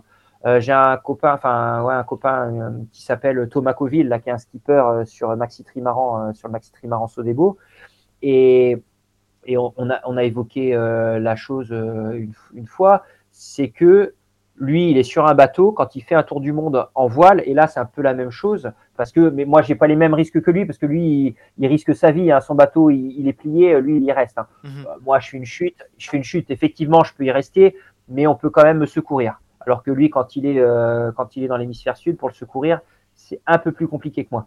Mais bon, bref. Euh, mais, mais là, en fait, je, tu te laisses pas le droit à l'erreur. Donc, tu dois vraiment penser à tous les détails en termes logistiques. Euh, non seulement tu dois y penser, mais du coup, après, bah, tu dois aller, euh, aller les chercher, aller les, machins. Donc, pour les chercher, si tu les payes, bah, il faut trouver des partenaires. Donc, tu as tout ça sponsoring derrière, parce que c'est un, un, budget, ça reste un budget énorme, euh, enfin énorme, très important mmh. quand tu veux faire ce genre de choses. Euh, c'est vraiment beaucoup, beaucoup de choses, euh, euh, beaucoup de choses à, prévoir, tu vois, sur l'analyse du parcours, sur la préparation et la projection mentale. Moi, en confinement, je courais sur le tapis roulant et j'avais j'avais imprimé tout le profil de tout le GR10. Et quand je courais, j'avais tout le profil du GR10. Et moi, quand je courais sur le tapis roulant, j'étais pas sur mon tapis roulant dans mon garage où j'ai un mur devant moi. Hein. Euh, j'étais euh, dans les sentiers de la, dans les sentiers pyrénéens euh, en train d'avancer et de voir les difficultés. Je les voyais les difficultés, je les avais dans la tête. même si je n'étais jamais allé sur, sur, sur, certains des sentiers du GR10. Donc c'est vraiment une préparation sur tout ça. Il y a la préparation humaine aussi parce que moi je voulais le faire le plus performant possible, donc assister, enfin avec une assistance pour pour moi. Il y avait combien de bah, personnes autour de toi? Autour de moi, le noyau restreint était composé de six personnes. Le noyau restreint, et après il s'est densifié parce que moi j'étais parti sur une communication où je partais avec six personnes, mais euh, j'étais sur, ben, je suis toujours comme je le disais tout à l'heure, sur une grosse notion de partage parce que c'est mon carburant aussi. Euh, et, pour moi c'est fondamental de, partager pour, pour, pour décupler le plaisir qu'on a à le vivre. Et, j'invitais les gens euh, qui le souhaitaient à venir à venir me voir euh, sur le, sur le parcours et, euh, et éventuellement à courir avec moi et, à m'accompagner ou juste m'encourager. Enfin voilà, à participer à leur manière à la fête, que ce soit derrière leur, leur écran d'ordinateur en suivant le, le, le, point GPS qui avançait ou sur place à m'accompagner. Et là, j'ai été sur, au vu du contexte, j'ai été, euh, été halluciné par le, par le nombre de personnes qui sont venues. Et au final, bah, j'ai tout un club euh, du méga club là, de, de Lamballe. Euh, ils sont cinq à être venus à partir du cinquième jour. Et les, les quatre derniers jours, euh, ils se sont relayés tout le temps pour qu'il y en ait toujours un avec moi sur une, un tronçon du parcours. Euh, ça a été fabuleux, quoi. C'était des, c'était des avions de chasse. Le premier, le premier jour, c'était à Bagnères de Bigorre, euh, à Bagnères de Luchon, pardon. À Bagnères de Luchon, ils sont arrivés là-bas et on a fait la, ils étaient, ils ont commencé tous les quatre ensemble. Euh, on a fait une montée, donc on était cinq. Il y en avait deux devant moi qui étaient côte à côte, deux derrière moi qui étaient côte à côte. Moi, j'étais au milieu, j'avais l'impression que c'était euh, c'était la patrouille de France. La patrouille de France, j'allais dire. Ouais. ah ouais, non mais, non, mais clairement, c'est qu'une image. Mais moi, vraiment, tu vois, cette image, quand je montais ce sentier, j'avais vraiment l'impression d'être sur la patrouille dans la patrouille de France. Ils étaient tous avec leur, tous les quatre avec leur tenue orange. Moi, j'étais en bleu. Et on a avancé comme ça de concert et on a fait toute la montée jusqu'à la, la, station euh, de Super Bannière, euh, juste, Super Bannière juste au-dessus on a fait toute l'ascension comme ça avec cette formation-là, mais c'est un truc de fou, quoi.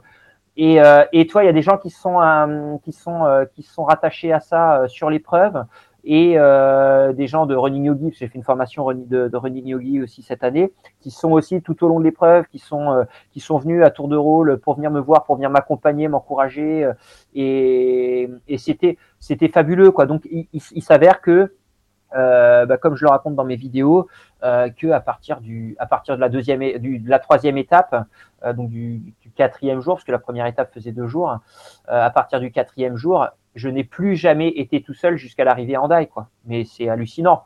C'est vraiment hallucinant, quoi, parce que j'avais ça, je l'avais pas prévu. J'avais prévu, si besoin, de courir tout seul. Et euh, tu t'es pas dit à un moment donné, je préférais, euh, ne serait-ce que par rapport à la fatigue ou à l'épuisement, être tout seul? Non, non, ça est, non, parce que comme bah, c'est toujours pareil, moi je suis vraiment beaucoup sur le partage, ça m'apporte beaucoup. Et, et par rapport à la fatigue et à l'épuisement, alors ça va être, ça va être, euh, comment dire, un peu pervers là, ce que je vais dire. Euh, pas vulgaire, hein, pervers. c'est pas pareil. Parce que en fait, ouais, parce que en fait, sur la deuxième moitié du GR10, donc il y avait, il y avait, il y avait vraiment du monde. Hein. Les trois derniers jours, il y avait quasiment constamment une dizaine de personnes avec moi. Hein sur les trois derniers jours, ça représente quand même sur 300 bornes. Sur 300 bornes, j'avais une dizaine de personnes avec moi constamment, et euh, quasiment tout le temps. Et, et, en fait, dans les ascensions, donc c'est le côté pervers, c'est que mon petit plaisir pervers, c'était d'essayer d'en lâcher le maximum. Alors, je dis c'est, pas méchant parce que en fait, ils avaient la gentillesse d'être venus me voir et puis euh, cette volonté de venir me voir et tout ça. Mais je les en remercie, mais vraiment profondément parce que grâce à eux, ils m'ont donné la force de me transcender dans ces montées pour aller chercher au-delà de ce que je pouvais imaginer aller chercher.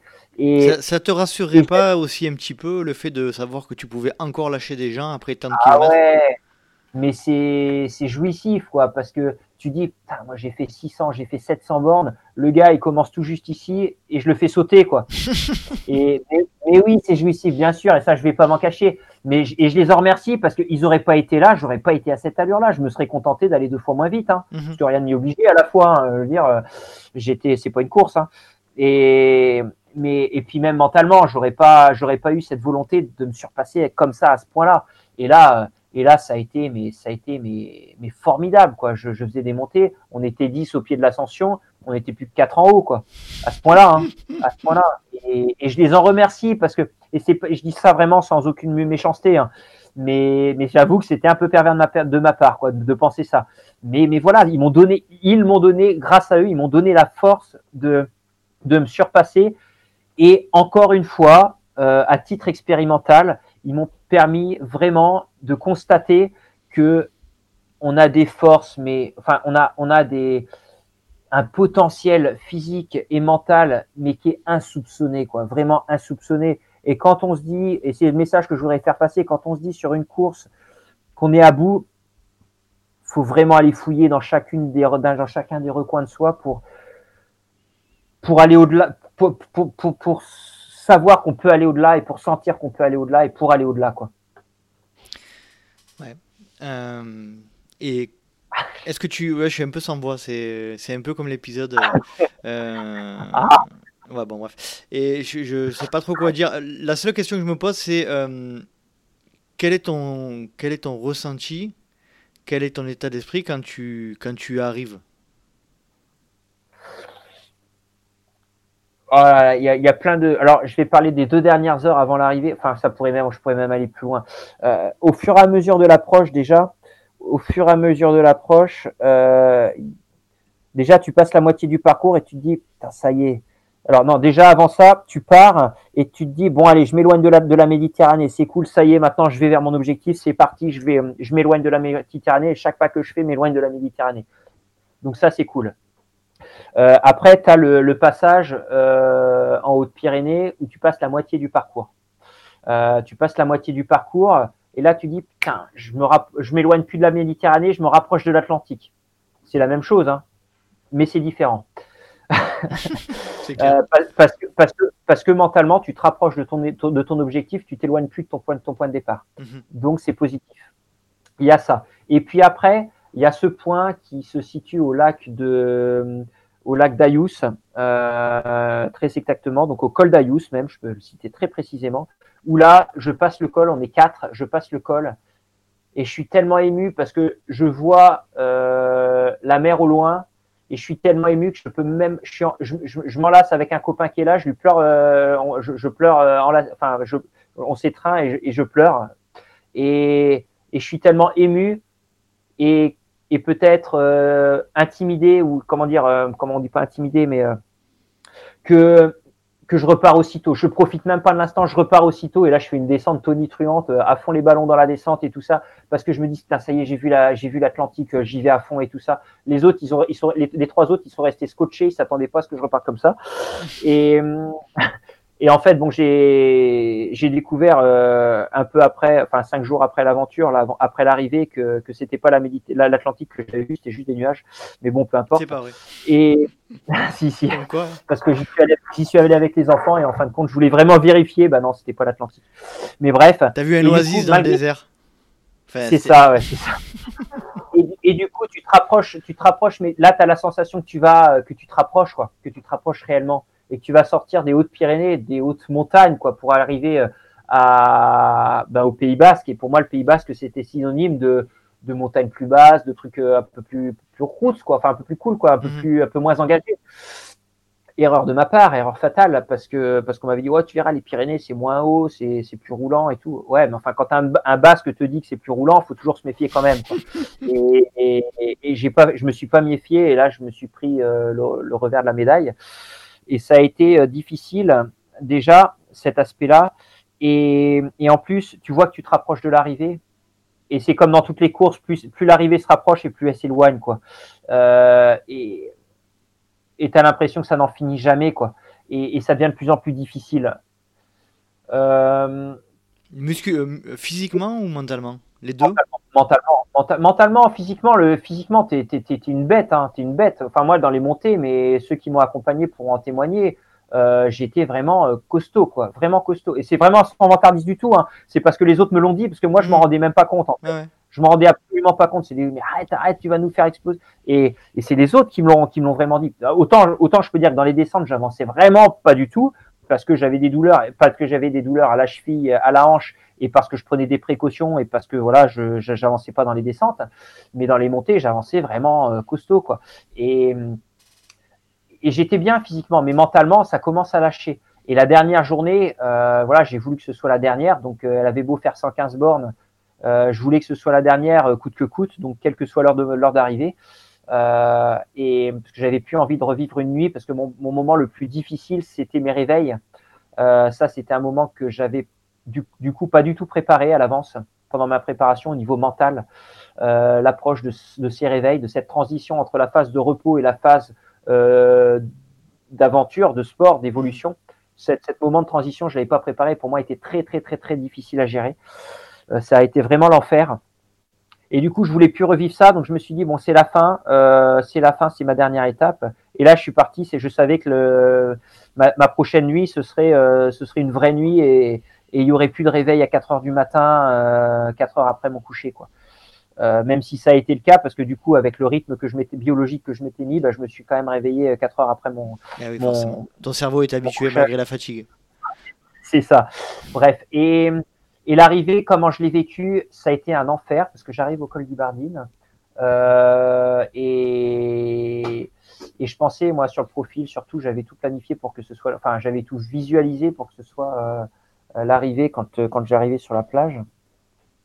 Et, et en fait, c'est pas ça, quoi. C'est pas ça. Les 15 derniers kilomètres, c'est pas de la descente jusqu'à la plage. La 15 derniers kilomètres, c'est des montées de 80 mètres de dénivelé, c'est de la redescente, c'est des remontées, c'est de la descente. Et puis tu rentres, tu dans Daï, il reste plus que 4 kilomètres. Donc tu dis, putain, c'est bon, là, ça va être roulant et jusqu'à la plage. Et là, tu te refais une montée à 3 km de l'arrivée, tu montes et tu montes et tu montes. Et là, je hurle à ma femme, c'est pas possible, on est censé d'arriver sur la plage, comment c'est Et en fin de compte, non, on est à quelle altitude? On est à 100 mètres, mais c'est pas possible, en 3 km, on est censé être sur la plage. Et en fait, jusqu'à l'arrivée, c'est ça, quoi. Et c'est un enfer, c'est un enfer. Et puis, euh, et puis t'arrives, enfin, là, j'arrive et j'arrive à Andaille, donc je finis le dernier virage, et puis là, au bout de la ligne droite, ai... là, il y a plein de monde on est à 3 heures du matin quand même. 3 heures du matin, euh, un, mercredi, euh, donc un jeudi, oui, un mercredi matin, donc qui n'est pas férié, parce que c'était le mardi 14 juillet, donc qui était férié, mais le mercredi n'était pas férié. Mhm. Et là, il y a, il y a peut-être une cinquantaine de personnes, je sais pas, ouais, peut-être une cinquantaine de personnes, je me rends pas compte, peut-être 30, peut-être 50, mais même si c'est une trentaine, c'était, il y avait vraiment beaucoup de monde, quoi. Il y avait vraiment beaucoup de monde, avec en plus Ludovic Collet, le speaker de l'UTMB, un très grand ami, mais quand même, qui a fait le déplacement exprès pour m'accueillir à l'arrivée avec sa petite sono portative avec la musique de l'UTMB. pour m'accueillir.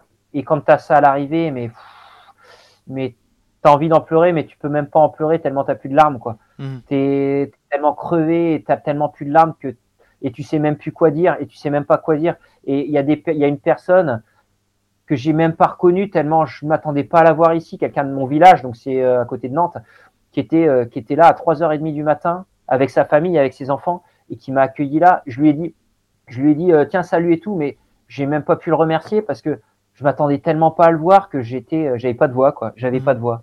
Et puis là, tu arrives, tu es complètement euh, déboussolé, tu as du monde partout. Et puis du coup, c'est les gars du méga club qui m'ont dit Vas-y, le panneau derrière, le panneau, il est là, va le toucher, va le toucher. Et du coup, je suis allé au panneau, mais j'étais complètement perdu. quoi. C'est eux qui m'ont orienté euh, pour le truc parce que j'étais plus dans le contexte. quoi. J'étais euh, j'étais hors du temps, quoi. vraiment hors du temps. Et puis après, bah, il y a. Et c'est marrant parce que ce moment-là, donc après, on est allé sur la plage parce que c'est quelque chose que j'avais, qui me tenait à, corps, à cœur parce que sur la plage de Banyuls, j'avais ramassé un caillou que j'ai pris avec moi pendant toute la traversée et j'avais à cœur de le déposer sur la plage de, de, Handaï. Mais ce qui est fabuleux, c'est que pendant toute la traversée, j'ai visualisé cet instant. Mais ça va paraître fou, mais je me visualisais un petit peu. Euh, on voit toujours les, les choses en grand, ne hein. euh, faut pas m'en vouloir. Mais, euh, mais je me visualisais comme Christophe Colomb qui arrive sur la plage en Amérique et qui se pose à genoux sur la plage et qui embrasse le sol, quoi. Mhm. Et moi, je venais pas de la mer, je venais de la montagne et je me visualisais comme ça, arriver sur la plage et embrasser le sol et être heureux, quoi. Et en fait, par euh, ouais, euh, par timidité, par introversion, j'en sais rien, mais j'ai même pas vécu ça et je m'étais imaginé déposer le caillou sur plage. J'avais tellement envie d'évacuer que le caillou, je l'ai pris et je l'ai jeté le plus loin possible, quoi, avec rage, quoi, parce que j'avais vraiment envie d'exulter comme ça à ma manière et et c'est marrant parce que pendant toute la traversée, tu t'imagines quelque chose et quand tu y es, bah, c'est pas du tout comme ça, quoi. Mais, mais c'est fabuleux parce que, bah, parce que là, tu te dis, ça y est, je l'ai fait, quoi. Ça y est, je l'ai fait. Je l'ai pas fait en 10 jours en plus, je l'ai fait en 9 jours et 9 heures. Euh, c'est pas pareil. Hein. Et, et, ça y est. Ouais. Vas-y, vas-y. Ça y est, c'est fait. Non, c'est fait. Et tu as, as, des regrets euh, de cette arrivée ou tu te dis c'est comme ça, et ça s'est passé de cette manière-là, dans, dans l'état euh, de, fatigue dans lequel tu étais, dans l'état d'esprit dans lequel tu étais, tu aurais voulu que ça se passe autrement? Non, j'ai absolument aucun regret.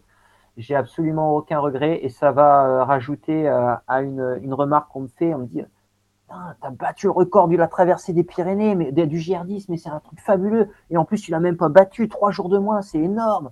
Je dis ouais, pour moi, c'est un peu comme l'arrivée. C'est quelque chose, et c'est un peu comme euh, le titre de champion du monde ou record de France ou, quoi que ce soit.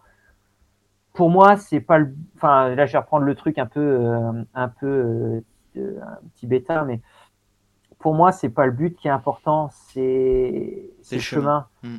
Et, et ce moment-là, oui, je l'ai pas vécu comme je me l'étais imaginé, mais ce qui est important pour moi, c'est pas, c'est pas, c'est pas, pas, le dénouement, c'est tout ce qui s'est passé avant, tout ce que j'ai vu avant, tous les gens que j'ai rencontrés avant, tout ce que, toute l'expérience que j'ai emmagasinée là-dessus, tout ce que j'ai vécu, c'est juste un truc de fou. Je le dis à chaque fois, mais je vais le redire parce que j'y tiens. Quand je suis au milieu de l'Ariège, on arrive avec Nico Darmaillac, euh, voilà, qui organise la Skyrun, qui est un très bon coureur aussi, avec Nico Darmaillac et puis deux autres, copains, on arrive dans un hameau qui est paumé au milieu de l'Ariège, mais paumé, paumé, paumé. Et là, on voit euh, une mamie. Alors, on avait vu un truc comme quoi c'était un, c'était un, comment dire, un, pas un bar, mais voilà, un, petit gîte et tout ça d'accueil. On dit, euh, est-ce que vous auriez quelque chose à, à, boire et tout ça, un coca et tout ça?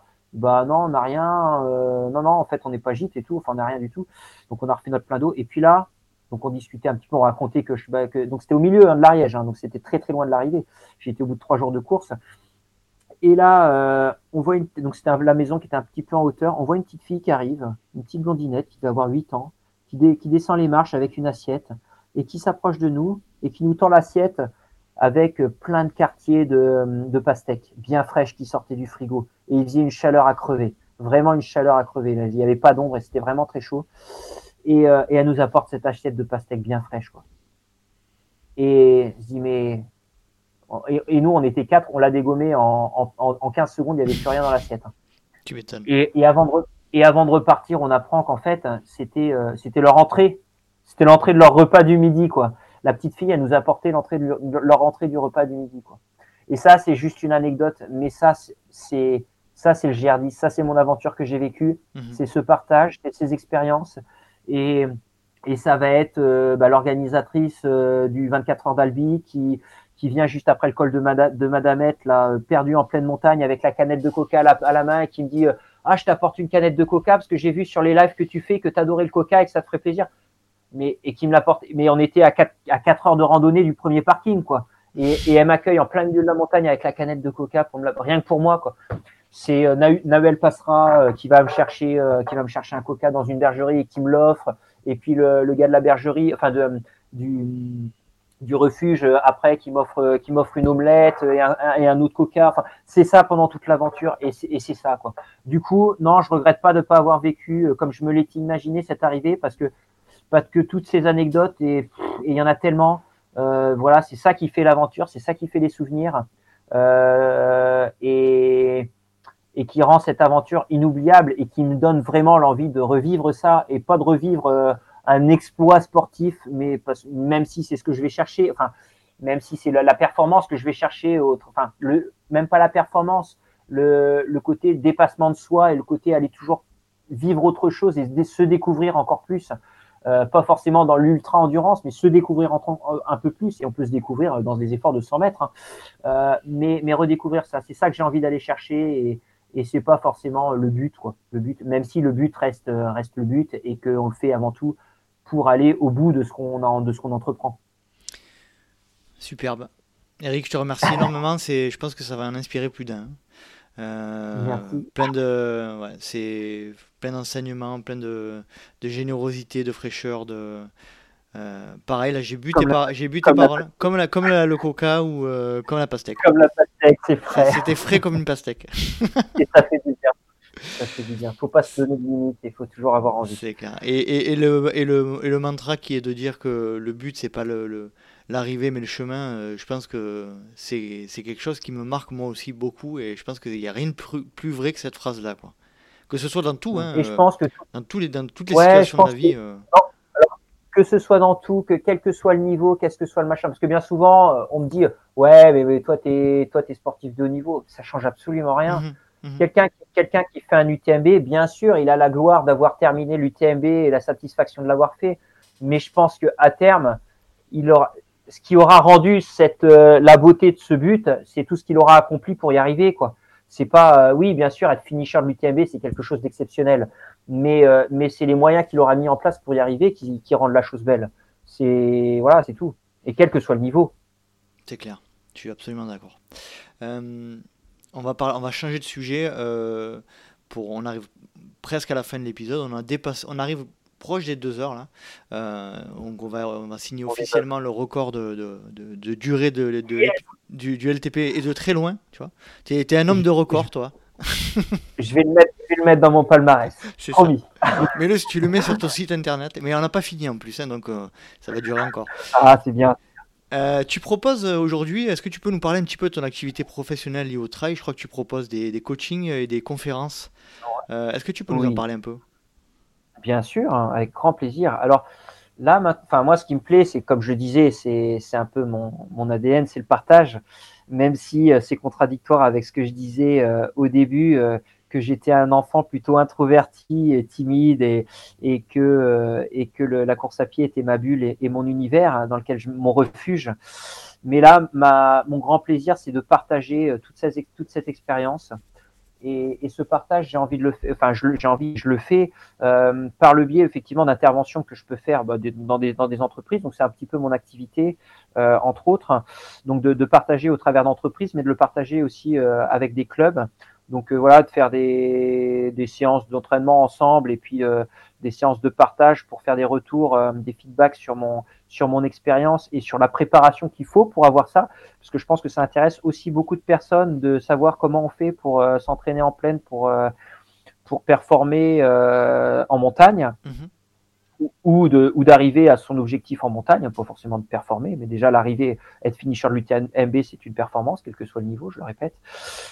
donc voilà, je fais beaucoup d'interventions, je fais aussi du coaching physique. Hein. Enfin, quand je parle de coaching physique, c'est des plans d'entraînement même à, distance. Donc ça, c'est quelque chose que, je fais. Et, je fais, je me suis aussi lancé depuis cette année dans, la préparation mentale, puisque c'est vraiment quelque chose qui me passionne. Et j'ai découvert beaucoup au travers de mes différentes expériences. Je suis maintenant préparateur mental parce que j'ai suivi donc le cursus méthode Target, donc qui, est un cursus qui fait vraiment référence, euh, qui est très intéressant et très explicite, donc ça c'est vraiment sympa. Et puis euh, un truc un petit peu euh, original, c'est que là je vais rebondir par rapport à ce que j'ai vécu sur le GR10. Donc voilà, c'est un budget important le GR10, donc c'est vrai que c'est difficile à mettre en place quand on est un individu. Euh, et moi, j'avais envie de, de, le partager, toujours pareil, de le faire vivre. Et là, je me suis lancé dans l'organisation. Donc, en septembre, du, ouais, du 17 au 26 septembre, euh, j'ai lancé l'organisation de, de l'Imperia Trail. Donc, l'Imperia Trail, c'est un, trail par étapes qui relie euh, Courchevel à la côte, à la côte d'Azur en huit étapes.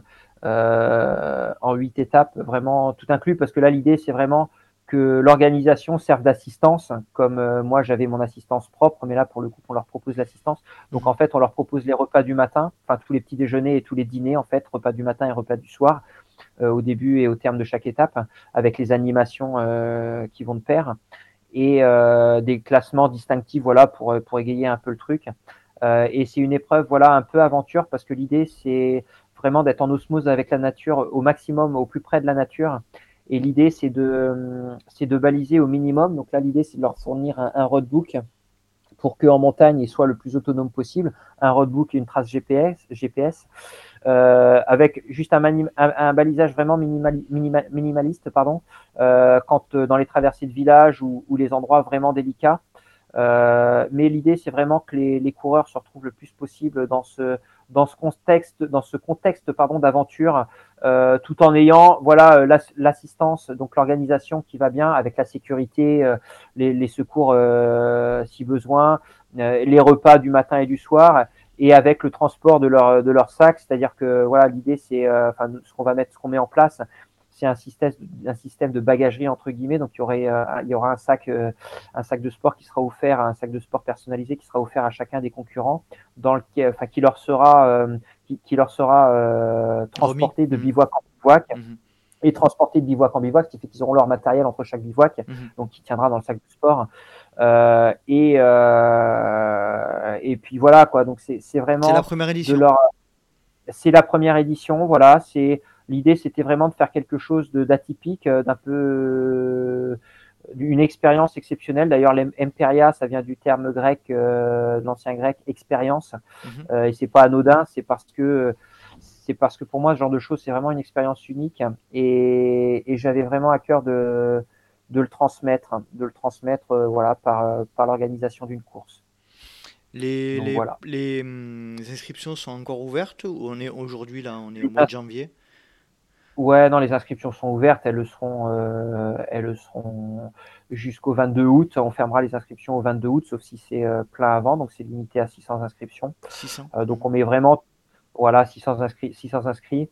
On met vraiment absolument tout en place euh, pour que ça se fasse dans les meilleures conditions. Donc en fait, on met l'organisation, mais également les tentes et les tapis de sol à disposition des concurrents pour qu'ils aient pas cet aspect à gérer. Et, euh, et voilà, ouais, donc les inscriptions, ouais, ce que je voulais dire, voilà, c'est que les inscriptions sont, sont ouvertes. Alors c'est vrai qu'on mettra tout en place euh, pour que ça puisse se faire avec les, bah, avec les gestes, les, les gestes barrières si nécessaire et toutes les, toutes les, les mesures euh, hygiène euh, nécessaires euh, sur, sur l'événement pour, pour, que ça se, pour que ça se réalise. Quoi. Eh bien, écoute, on te souhaite que cette édition se fasse. Euh, je pense qu'au mois, ouais. mois, de septembre, ça, ça devrait aller. J'espère. Enfin, en même temps. Ah oui, j'espère. J'espère. Euh, oui, où, oui. où, où, on peut donc euh, retrouver toutes les informations sur l'Imperia Trail? Alors, sur l'Imperia Trail, il y a le site de l'épreuve, donc www.imperiatrail.fr. Euh, avec les inscriptions directement sur le site et toutes les informations sur le site. Alors les étapes, elles vont commencer à être euh, euh, divulguer en tout cas les villes étapes, puisque moi la volonté aussi c'est que ça reste de l'aventure. Donc les étapes précisément, le parcours euh, sera divulgué de, de, de, deux ou trois semaines, je verrai, mais deux, deux trois semaines avant l'épreuve, pour que ça reste une découverte. mais il y aura quand même les grosses étapes d'indiquer. Donc ça, ça va être divulgué là au fil des semaines à partir, à partir de début janvier. Euh, enfin de pardon de fin janvier 2021. Mhm.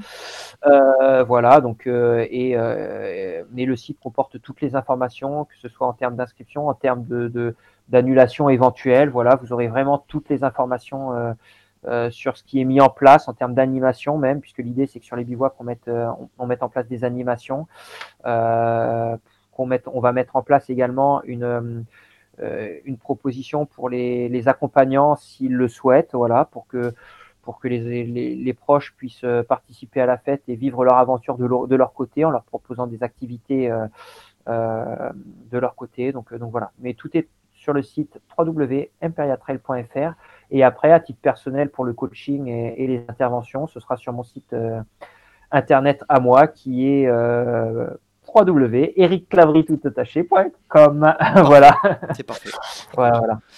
Très très bien Eric. Euh, on arrive gentiment à la fin du podcast. Euh, qui souhaiterais-tu euh, voir apparaître dans le LTP Qui je souhaiterais voir dans le LTP Alors je sais, j'ai peur de dire une boulette parce que j'ai peur de dire quelqu'un qui l'a déjà, qui, l'a déjà réalisé. alors je vais me tourner vers quelqu'un euh, d'original que j'aime beaucoup, qui m'a accompagné sur le DGR10, que j'ai cité euh, pendant, euh, pendant cet entretien. Alors, c'est pas Emile Zatopek, il est plus là malheureusement. Et, mais, et, puis, puis, il m'a pas accompagné sur le GR10.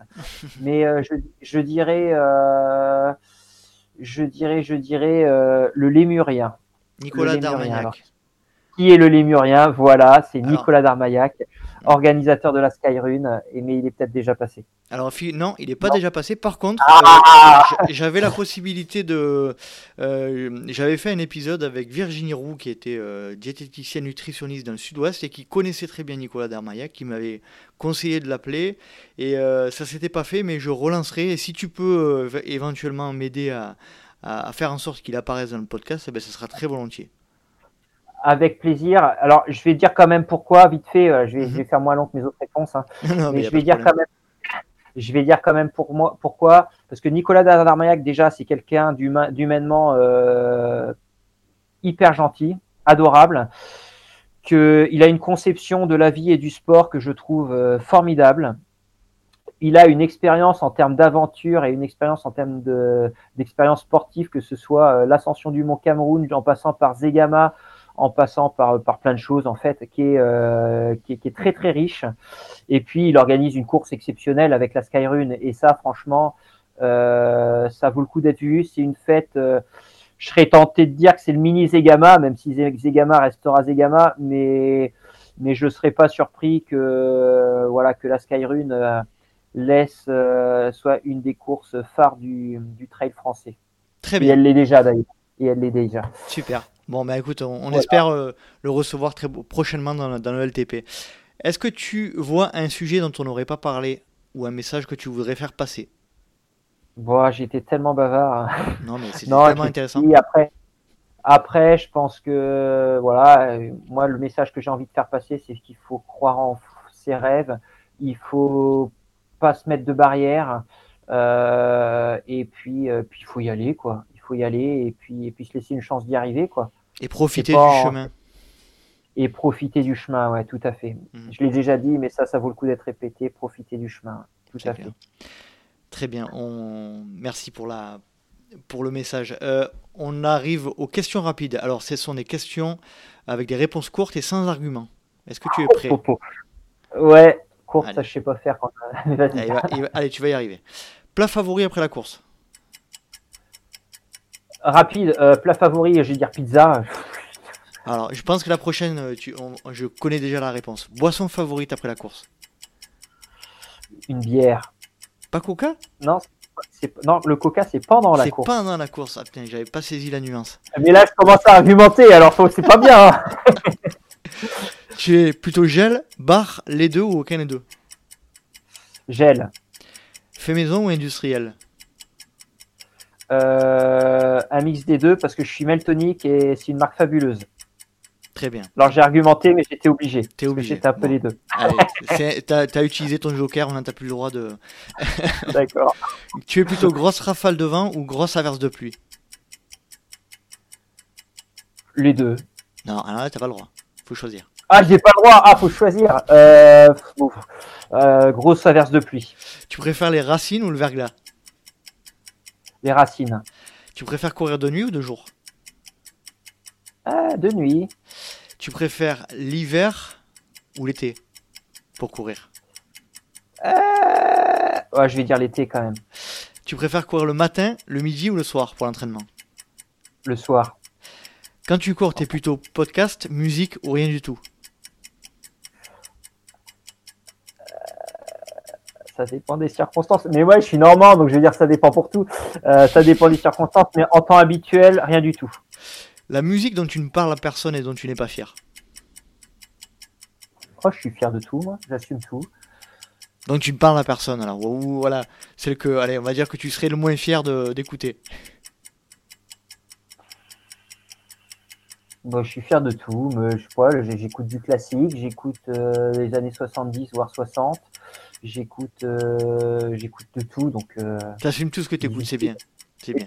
j'assume tout, ce que Exactement. Tu préfères courir Alors ça c'est la question, euh, on en a parlé en longueur dans l'épisode, mais tu préfères courir seul ou accompagné? Eh ben, je vais être contradictoire. C'est pareil, ça dépend. je suis normand, je le répète. Euh, à l'entraînement tout seul, en Mhm. course, accompagné. Très bien. Et la dernière question, alors tu préfères un 5 km, euh, tu préfères un 24 heures sur piste ou un bon gros trail genre le, DR le GR10 Oh bah G- GR10 quand même, le GR10 quand Le même. GR10 quand même. Ouais. Écoute Eric, Ouais. c'était un vrai régal de t'entendre euh, sur ces plus de deux heures euh, passées ensemble. Euh, je me suis régalé, j'ai bu tes paroles et c'était vraiment un très très beau moment. Merci, moi je suis ravi aussi parce qu'à chaque fois, c'est des moments de partage, ça me permet de revivre euh, et de revivre ce chemin parcouru et c'est toujours un, immense plaisir. Et si ça peut apporter en plus, alors c'est fabuleux. Ça, j'en suis persuadé. Ça, je suis persuadé. Je pense que c'est un des meilleurs épisodes. Enfin, en tout cas, moi, je me suis régalé à t'entendre et, et je te remercie encore. Et on salue de nouveau Monsieur Balducci qui nous a mis en contact. Et, euh, et rien que pour ça, je, voilà, ça vaut le coup de le signaler que Pascal est quelqu'un de très, très, très bien. C'est le boss, c'est le boss. Pascal, c'est le boss. Eric, je te dis euh, à très bientôt, j'espère. Et puis, euh, merci encore pour le temps que tu nous as accordé. Merci beaucoup, euh, merci beaucoup à toi et, et j'écouterai avec grand plaisir et, et peut-être, peut-être que je mettrai des podcasts à mes entraînements pour écouter tout ça. Ah, je- Si je l'écoute pas l'entraînement, je l'écouterai dans un autre contexte. tu peux le faire, tu peux le faire. Sur le GR10, sur le 24 heures. GR10, t'avais le temps, non, d'écouter des podcasts?